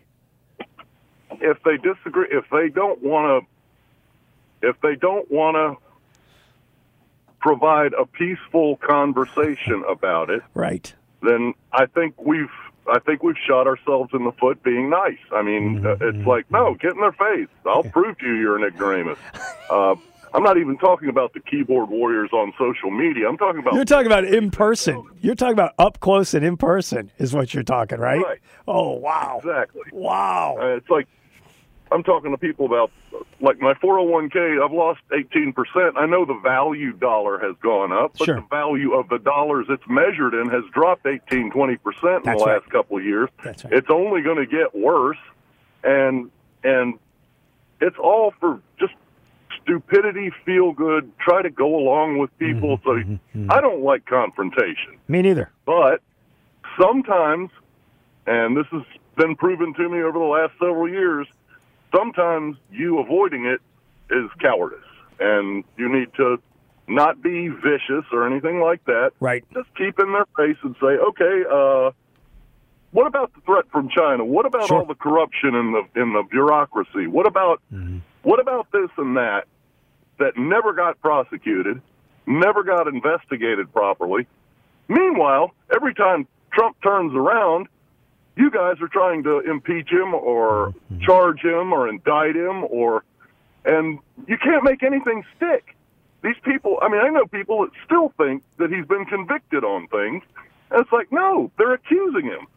I got in someone's face the other day about it, and it's like, well, you know, he's he's an insurrectionist, blah blah. He said he hasn't even been charged with that. Well, we all know he is. And I looked at the guy and I said, well, you're a pedophile. Whoa. So That's a that, that's that's a pedophile. And he looked at me funny. I was like, well, you know, you haven't been charged or convicted, but we all know you are. Oh, wow. That's full contact. That's full contact argument right there. Um, I, I look here. Here's the whole concept behind I, it. I get it. Like he's been charged. I, I get it. Look, here's the thing that I'm struck by. Okay, and I wouldn't, I, I wouldn't do, I wouldn't use that strategy again. But let me say this, okay?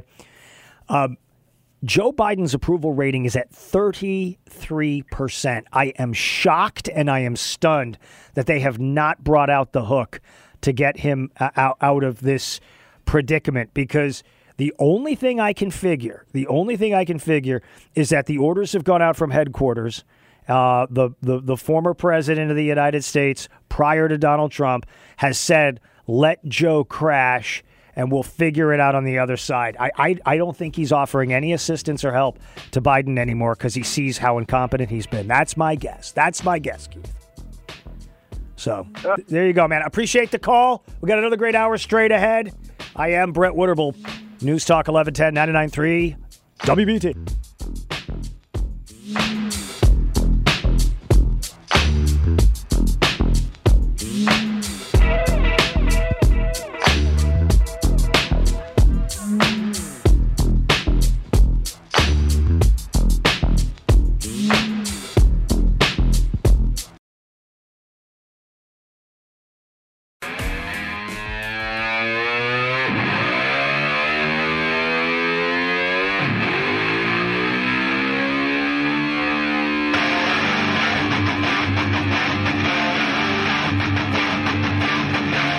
News Talk 1110 993 WBT, hour number four of the Brett Winterble Show program, 704 570 1110. Great to be with you as we uh, motor on towards the Big event tonight there in Iowa. The uh, the caucus is taking place, and you know I'm curious to get your thoughts on this. If you've got observations, concerns, comments, questions, what have you, certainly happy to take your phone calls at 704-570-1110. Perhaps you've got a uh, an order in which uh, you you think these uh, folks are going to come in. I, I I would be shocked, and I mean really shocked, if Trump doesn't end up coming in uh, in first place. But you know what? You never know what it is that could happen. So we're uh, we're paying close attention to that. One of the issues that has been uh, just overwhelming has been the issue at the border. our border is not secure. Our, our border is a mess. Uh, it's not your imagination. Uh, in fact, I saw a statistic earlier uh, today, and this ties right back to what's going on in Iowa. Uh, the Biden migrant crisis, illegal border crossings have jumped 277% from Trump's term, with overwhelmed Border Patrol struggling to cope with influx from Mexico, Cuba, and now an explosion of migrants coming in from Canada. Canada? Well, the Canadians, I might give them asylum because they are being held against their will under uh, Justin Trudeau. But I mean, ladies and gentlemen, this is this is terrible. Migrants continued to enter the U.S. illegally in near record numbers last year in a trend that will weigh on President Joe Biden as he defends his record against his likely 2024 election challenger. The U.S. Border Patrol recorded 2 million encounters with undocumented immigrants in the 2023 fiscal year, down slightly from the record high reached in 2022. Over Biden's first three years in office, Joe Biden, by opening that border, has brought in a total of almost 6 million economic immigrants coming into the country. 6 million additional people. Republicans blame Biden for the surge after he relaxed the number of Trump era border restrictions. Immigration and uh, the border remain top concerns for conservative voters ahead of the November 5th election. And when you look at the numbers, I mean, it, it, it is stunning. It is a stunning picture that we are seeing uh, play out here, including the Border Patrol between 2021 and 2023 encountering 14,000 migrants coming in from Canada. Canada. This, this, is, this is absolutely unbelievable. When you look at the sanctuary cities that have been beset by uh, the migrants that have been uh, transported into those uh, areas, New York City has taken in more than 130,000 in 2023, and there are more that are coming. 600 uh, arriving each day into New York City. Washington, D.C., more than 8,000 have arrived in the capital in 2023. Over 200 buses were uh, ferried to the region around the city since the turn of the year. Chicago, 20,000 arrived in 2023. With the city spending $138 million on the crisis, 15,000 asylum seekers are crammed into 27 shelters. And Los Angeles, who, who actually gets off pretty, pretty lightly, 1,300 arrived since June 14th when LA voted to become a sanctuary city for migrants.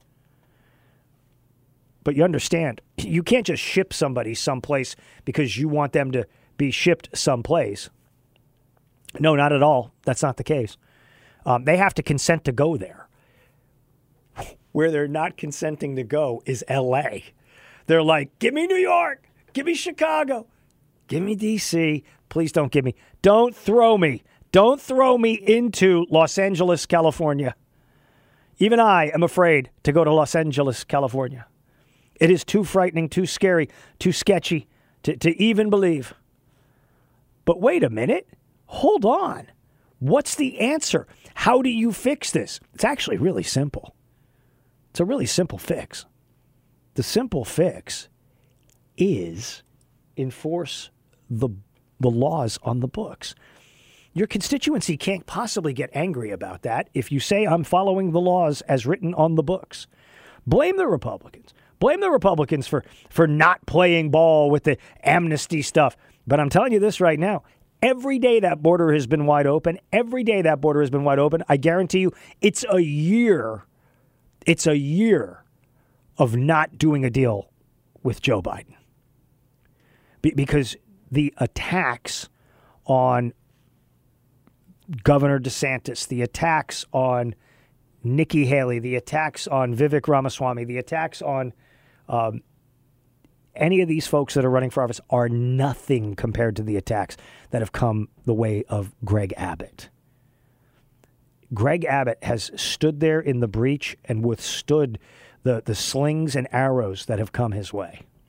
And he is saying, listen, you are not going to swamp Texas. We are not going to be the people who are going to bear everything we possibly can. We're going to ship them, we're going to ship these people to other locations around the country, and we're not keeping them in Texas because we don't have the resources. Greg Abbott, if he's not one of the keynote speakers at the Republican convention, then that's a huge mistake because that guy has stood there saying, You're not going to just dump a bunch of people in communities and not tell us where you're putting them. That's one of the main issues on, on immigration. They the, the people who are at the top of the power dynamic in Washington, D.C., are moving people around, secretly uh, putting them in this community or that community. And I've seen it over a period of decades where people will just be dumped in a community, the bus will drive away, and it's up to, in many cases, poor communities along the border to take care of these people, and they don't have the resources. That's a shame. No, that's not just a shame. That is shameful behavior.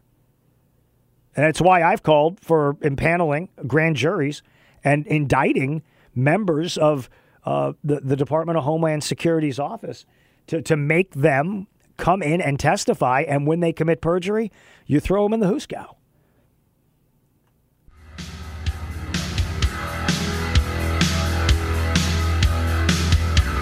News Talk 1110 99.3 WBT, Brett Winterble Show. So, New York City principal is attacking parents who opposed closing the high school to accommodate migrants. The principal of a Brooklyn, New York City high school is now attacking parents who had opposed the school closing its doors to its students on Tuesday to accommodate migrants during a storm.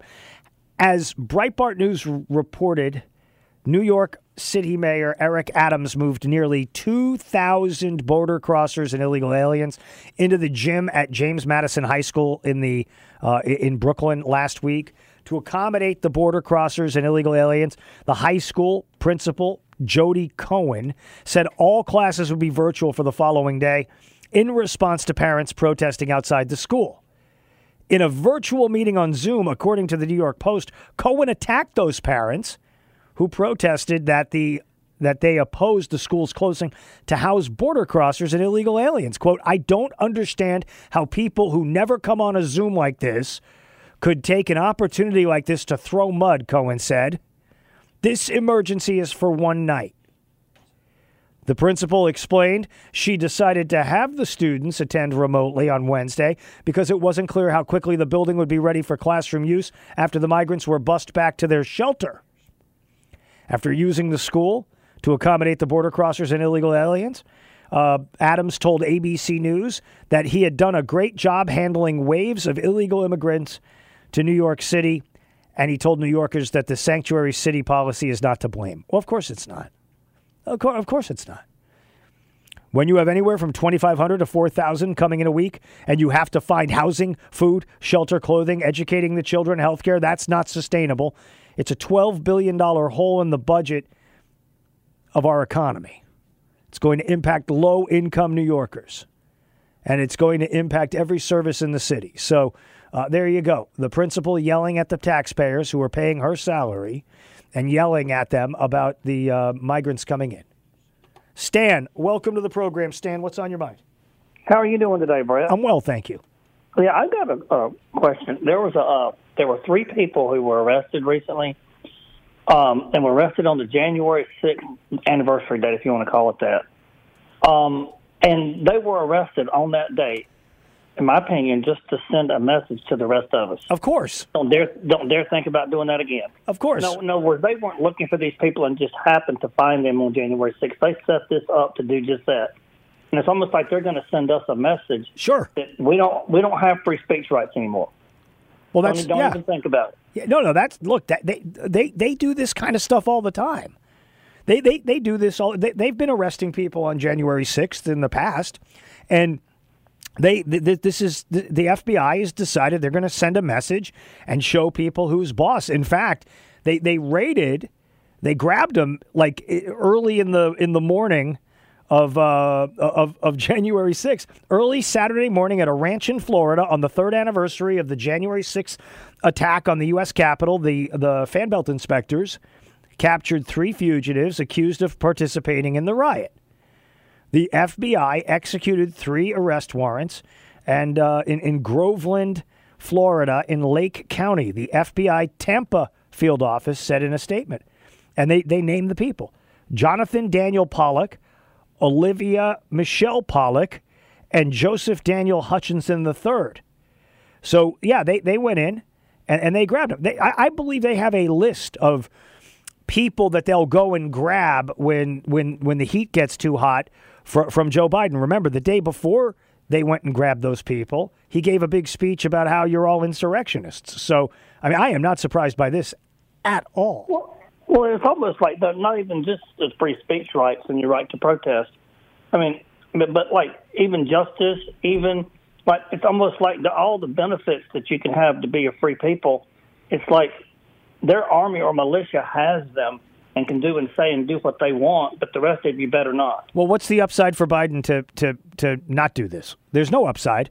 He gets No, he gets yeah, he gets course- extra points. Political motivated. Yeah, yeah, yeah. He gets extra points by by his wacko base, and uh, he gets he gets to send Merrick Garland over on MSNBC to show what a good boy he is and how good he's doing, locking people up, all this sort of stuff. Now, look, the reality is. This is going to continue if he gets reelected. They, they're going to continue arresting people. They're going to continue doing this, and I imagine that even if if Trump uh, gets elected or, or somebody else gets elected other than Biden, you're still going to have the Department of. Ju- That's why I call it the Department of Just Us. That's that's Yeah, well, be- be- they only protect I- their the friends. The guy that called a while ago and said that basically we almost have to be like they do. It's almost like when they do this, we need to just like just get get a whole bunch and just scream louder. No, words, no, words, no, words, if they're going to shut us up, we're never going to keep the country. Well, We're they're not. They, like- the, the, the shutting us up thing is relative because um, as long as you keep talking, you keep talking. I mean, that's that's that's what it is. And there, there, I, I, I have a suspicion that that by the uh, uh, time the election comes around, things are going to be clear enough that that they're going to run out of steam in this administration because you can only carry you can only carry a bag of cement for so long, and yeah, and I- and, and I think I think that's essentially what you're you see. I think there are people who are clock watching. There are people who are saying, "How much longer do we have to do this? Um, when is this going to be done?" And at some point, you're going to start to see defections. In fact, you actually saw a defection over the weekend. Did you see who quit over the weekend? Uh-uh, I did not. Jo- John Kerry quit as the climate uh, czar. Oh yeah, yeah. I, I, I did say he quit. Yeah, I did say he quit. Yes. And and what is he doing? He he already announced what he's doing. He's going out to evangelize the message of Joe Biden to voters, which means he's getting as far away as he can from Joe Biden while still talking about Joe Biden.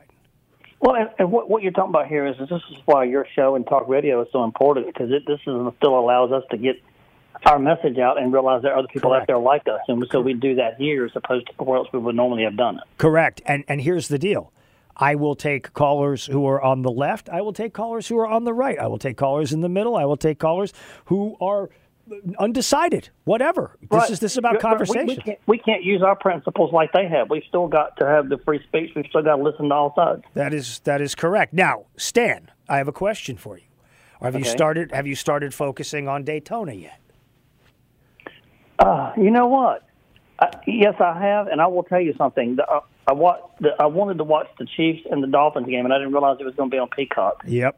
And basically, uh, I'm I'm kind of perturbed with the NFL for doing that because Mm-hmm. most people already pay two hundred fifty dollars a month at least for cable and internet. Correct. And then you're going to charge me six more dollars. Well, you can get a subscription to Peacock and then cancel it. No, I'm not going to give you another dime. I went to a sports bar, tried to watch it. It wasn't on there. That's and then they advertised this game as the uh, most streamed thing ever. Yes. But, but so my my whole thing is okay. Instead of Super Bowl, I'm I'm waiting for the Daytona 500. Yeah. That's I, I, I might not even I might not even watch. I might just wait for that Daytona 500. The NFL's pissed me off so much. that well, I listen, I hear you on that one for sure. A- a- absolutely. And uh, we'll Yeah. see we'll see if you guys got the horses this time around. But what about your Cowboys? Oh man, listen, I take I take all the uh, abuse that anybody wants to give. I've I've watched them. Look, I watched them since the Danny White days, man. I I, I, I used to see the fear in his eyes when he would line up under center. Um, you, you had a couple of nice wins uh, under. Uh, uh, under Troy Aikman, but those magical days are, are, are as ancient as Shakespeare at this stage of the game. I, yeah, yes. I think don't think Dak Prescott's the quarterback to take them to the next level. Uh, really there, there's a lot of people in that organization that are not the people to take them to the next level. That, that's all Yeah, I'll I'm say sure. about it. All right, All right, buddy. enjoy the show, Brett. Thanks, man. you got it. That's that's Stan. Always love talking to Stan.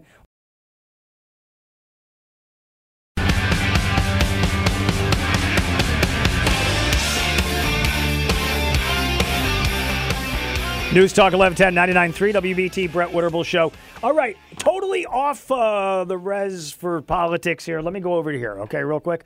This is this is a very important story, and it's one that I I don't really know what to make of this because I don't understand what the appeal would be. Let me begin with this.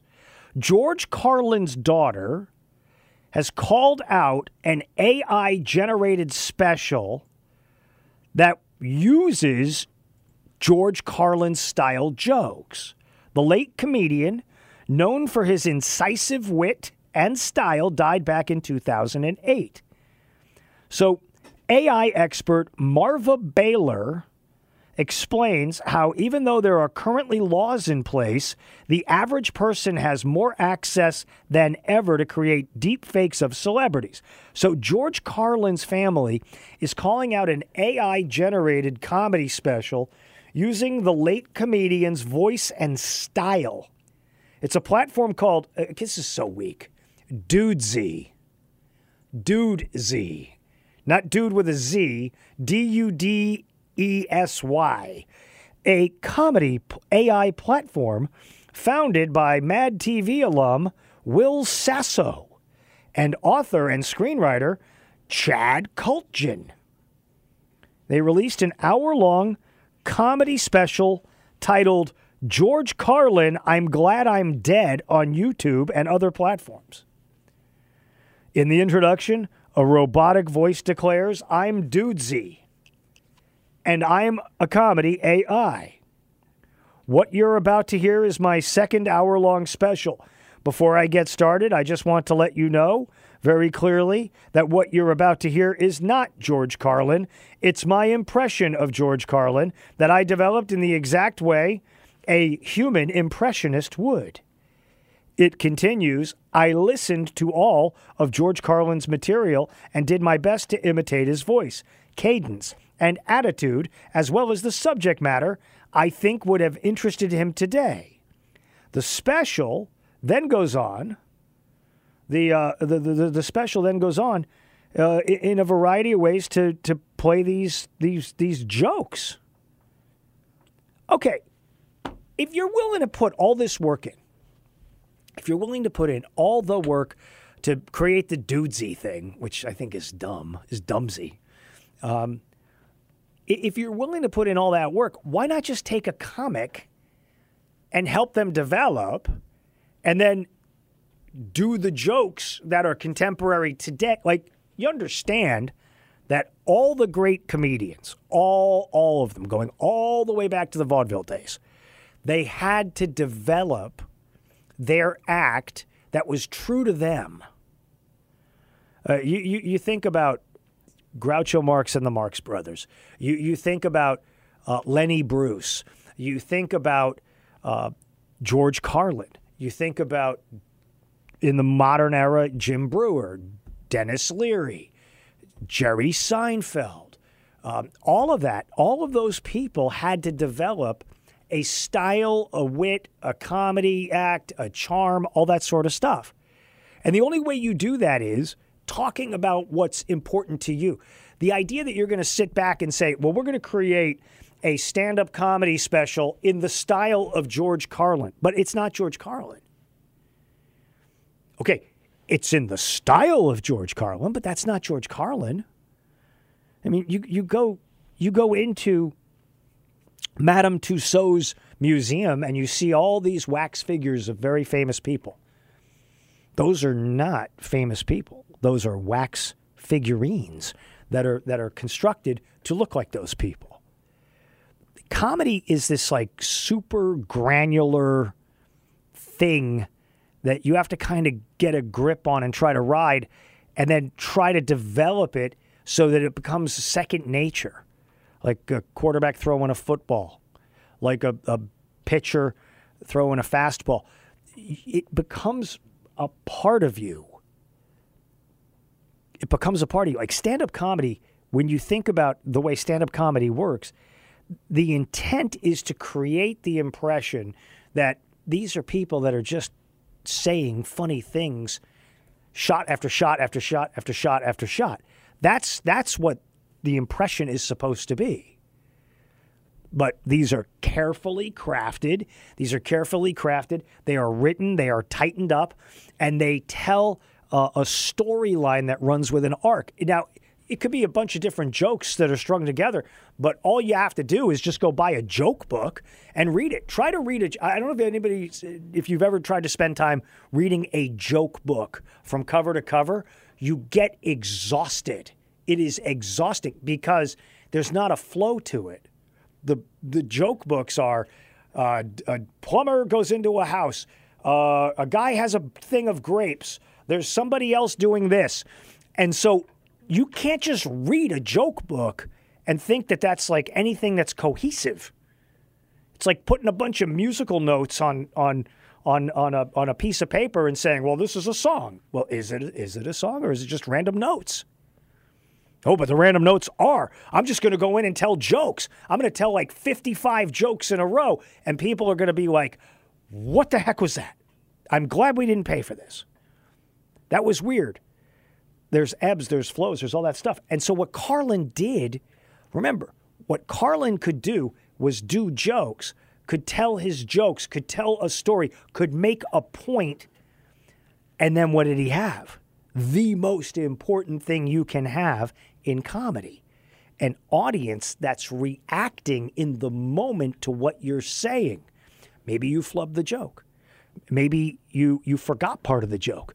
Maybe you decide to bail on the joke mid joke and do a different joke or tell a different story. It's that it's that lightning in a bottle that you can catch while you're up on stage and interact with that audience. It's it's the breathing back and forth between the two elements. So you can AI everything you want, but it's not going to be anywhere near as satisfying as seeing somebody in a live performance with their unique timing and wit, facial expressions, all of that.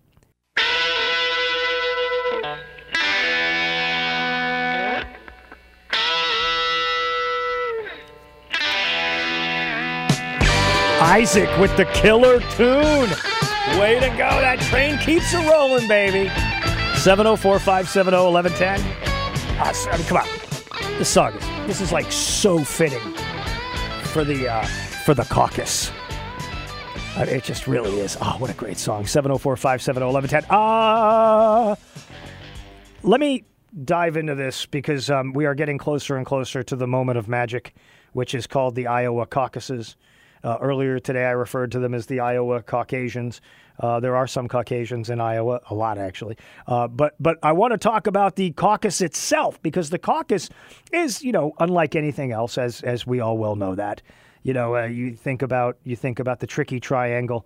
Uh, if you were racing uh, out at Pocono, you know it's kind of unlike everything else on the tracks uh, out there in NASCAR. You, you, get what I'm saying. But this this event tonight uh, they do have a lot of polling and stuff that they that they are able to reach out with, and the, you get a lot of kind of reporting sort of off to the side, not at at the moment of the caucus itself, but. Uh, Donald Trump, Nikki Haley, and Ron DeSantis are facing off at these uh, at these caucuses. Uh, Ramaswamy is as well. The caucuses in Iowa will kick off at 7 p.m. Central Time. So we are a little over an hour away from the start uh, of the magic. Uh, former President Donald Trump, Governor uh, Ron DeSantis, former Ambassador Nikki Haley, and Vivek Ramaswamy, they're the ones who are uh, shooting it out there. In Iowa, caucusing happens at 1,657 precincts across the state, including school gymnasiums, church basements, union halls, community centers, libraries, and other places where voters can gather. The GOP caucuses are only open to registered Republicans. However, Iowans can register to change their party affiliation on caucus day. The Democratic Party in Iowa has said that they uh, were encouraging uh, Democrats to go in and become Republicans for the day and going and voting for Nikki Haley. Uh, here's a here's an interesting question.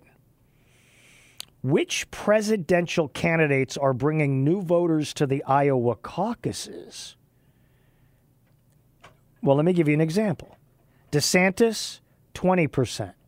Trump, 29%. Haley, 33%. Ramaswamy supporters, 35%.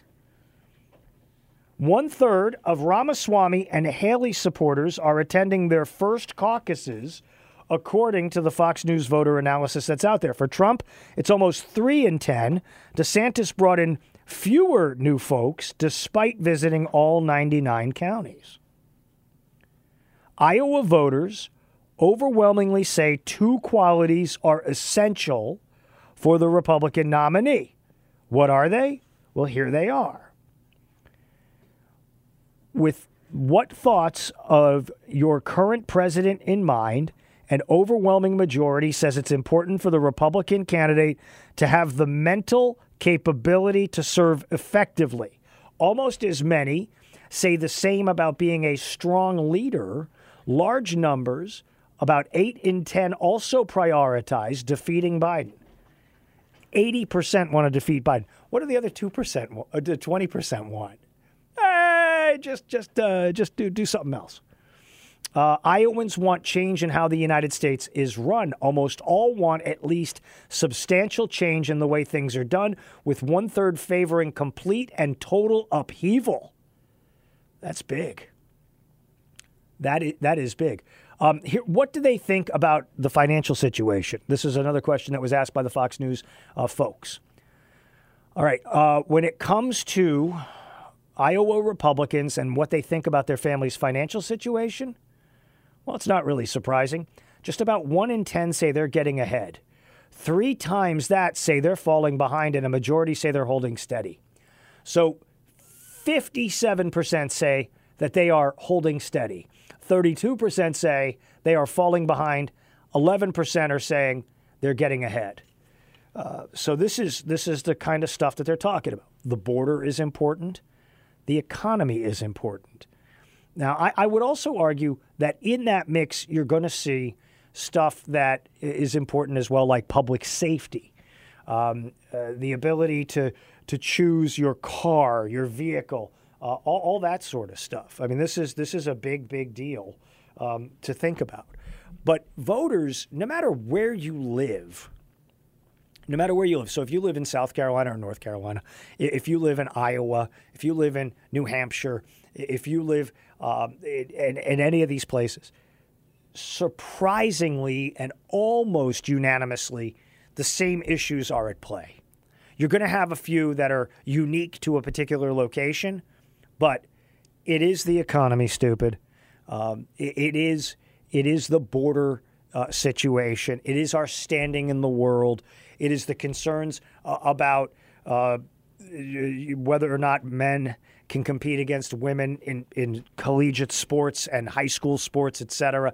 It is going to be an issue uh, surrounding uh, whether or not your Social Security is going to be secure, uh, whether or not your streets are going to be safe, wh- whether or not Uh, people are hard on crime, soft on crime. All of these things are, are sort of very well known issues that come to people's minds. There aren't a lot of surprises. We're not officially a nation that is at war uh, right now. uh, As far as the, the public is concerned, but we are running military operations in a variety of locations around the world. But we are not formally at war. We have, you know, seen with the with the Houthis. Uh, we have seen with uh, Hezbollah and Hamas. We, we have seen with uh, the reconstitution of ISIS. We've seen challenges, obviously, coming from China. We've seen challenges coming from uh, from North Korea, uh, Russia, but we're not formally at war. You know, back in 2004, in 2008, uh, that was still a tremendous issue that people were concerned about. How is the direction of the war uh, going? When are we going to finally finish this up and bring the boys and girls home? All that sort of stuff. But you've also got social issues too, like uh, drug drug uh, addiction, uh, specifically fentanyl murders uh, that are being carried out. People will use the phrase all the time. Oh, it's, a, it's a, he overdosed on fentanyl. The the fentanyl was an overdose. The, the experts in the field of dealing with this understand full well that these counterfeit narcotics that are being sold that are killing children and families, um, these are these are something very specific. These are poisonings. And some have argued, some of the presidential candidates have argued, that what we're seeing take place is not just poisonings, but it's chemical warfare being waged against a civilian population in the United States. You've heard from Ron DeSantis talking about uh, a need to use U.S. military special forces to go and fight the cartels. Uh, you've heard a lot of different prescriptions uh, in this regard, but the fact of the matter is, um, what's going to be tested tonight is who do these people think can win? See, it's not just their ideas or their policy prescriptions, it's about who can win. That's really what it comes down to. Like going in and laying a bet on a horse. Um, you are betting who you think can win. And that's why you will congregate with a particular group of people in one corner or the other corner or something like that. And there will be moments where people might go uh, uh, caucus with uh, Nikki Haley, and then they, maybe they'll go to Ramaswamy, and then they'll end up in Trump or they'll end up in, in DeSantis. This stuff is playing out in a lot of different ways with a lot of different dynamics, with a lot of different constituents. So we're going to keep an eye on this overnight. I'll be up on Twitter. Uh, I'll have some commentary about that, and uh, I'm looking forward to uh, this this night. It's finally here. It's underway, and we are just about an hour away from the beginning of the Iowa caucuses. Coming up next, we got the show with with the coach Hubert Davis. Looking forward to that as well. Check me out on Twitter at Winterble Show. It's been a pleasure. Thanks so much to Tommy and Isaac, TJ, Anna, and Pam. I am Brett Winterble. Looking forward to tomorrow and the results. You're listening to News Talk 1110 and 99.3 WBT, the coaches show with Hubert Davis is up next on News Talk 1110 99.3 WBT.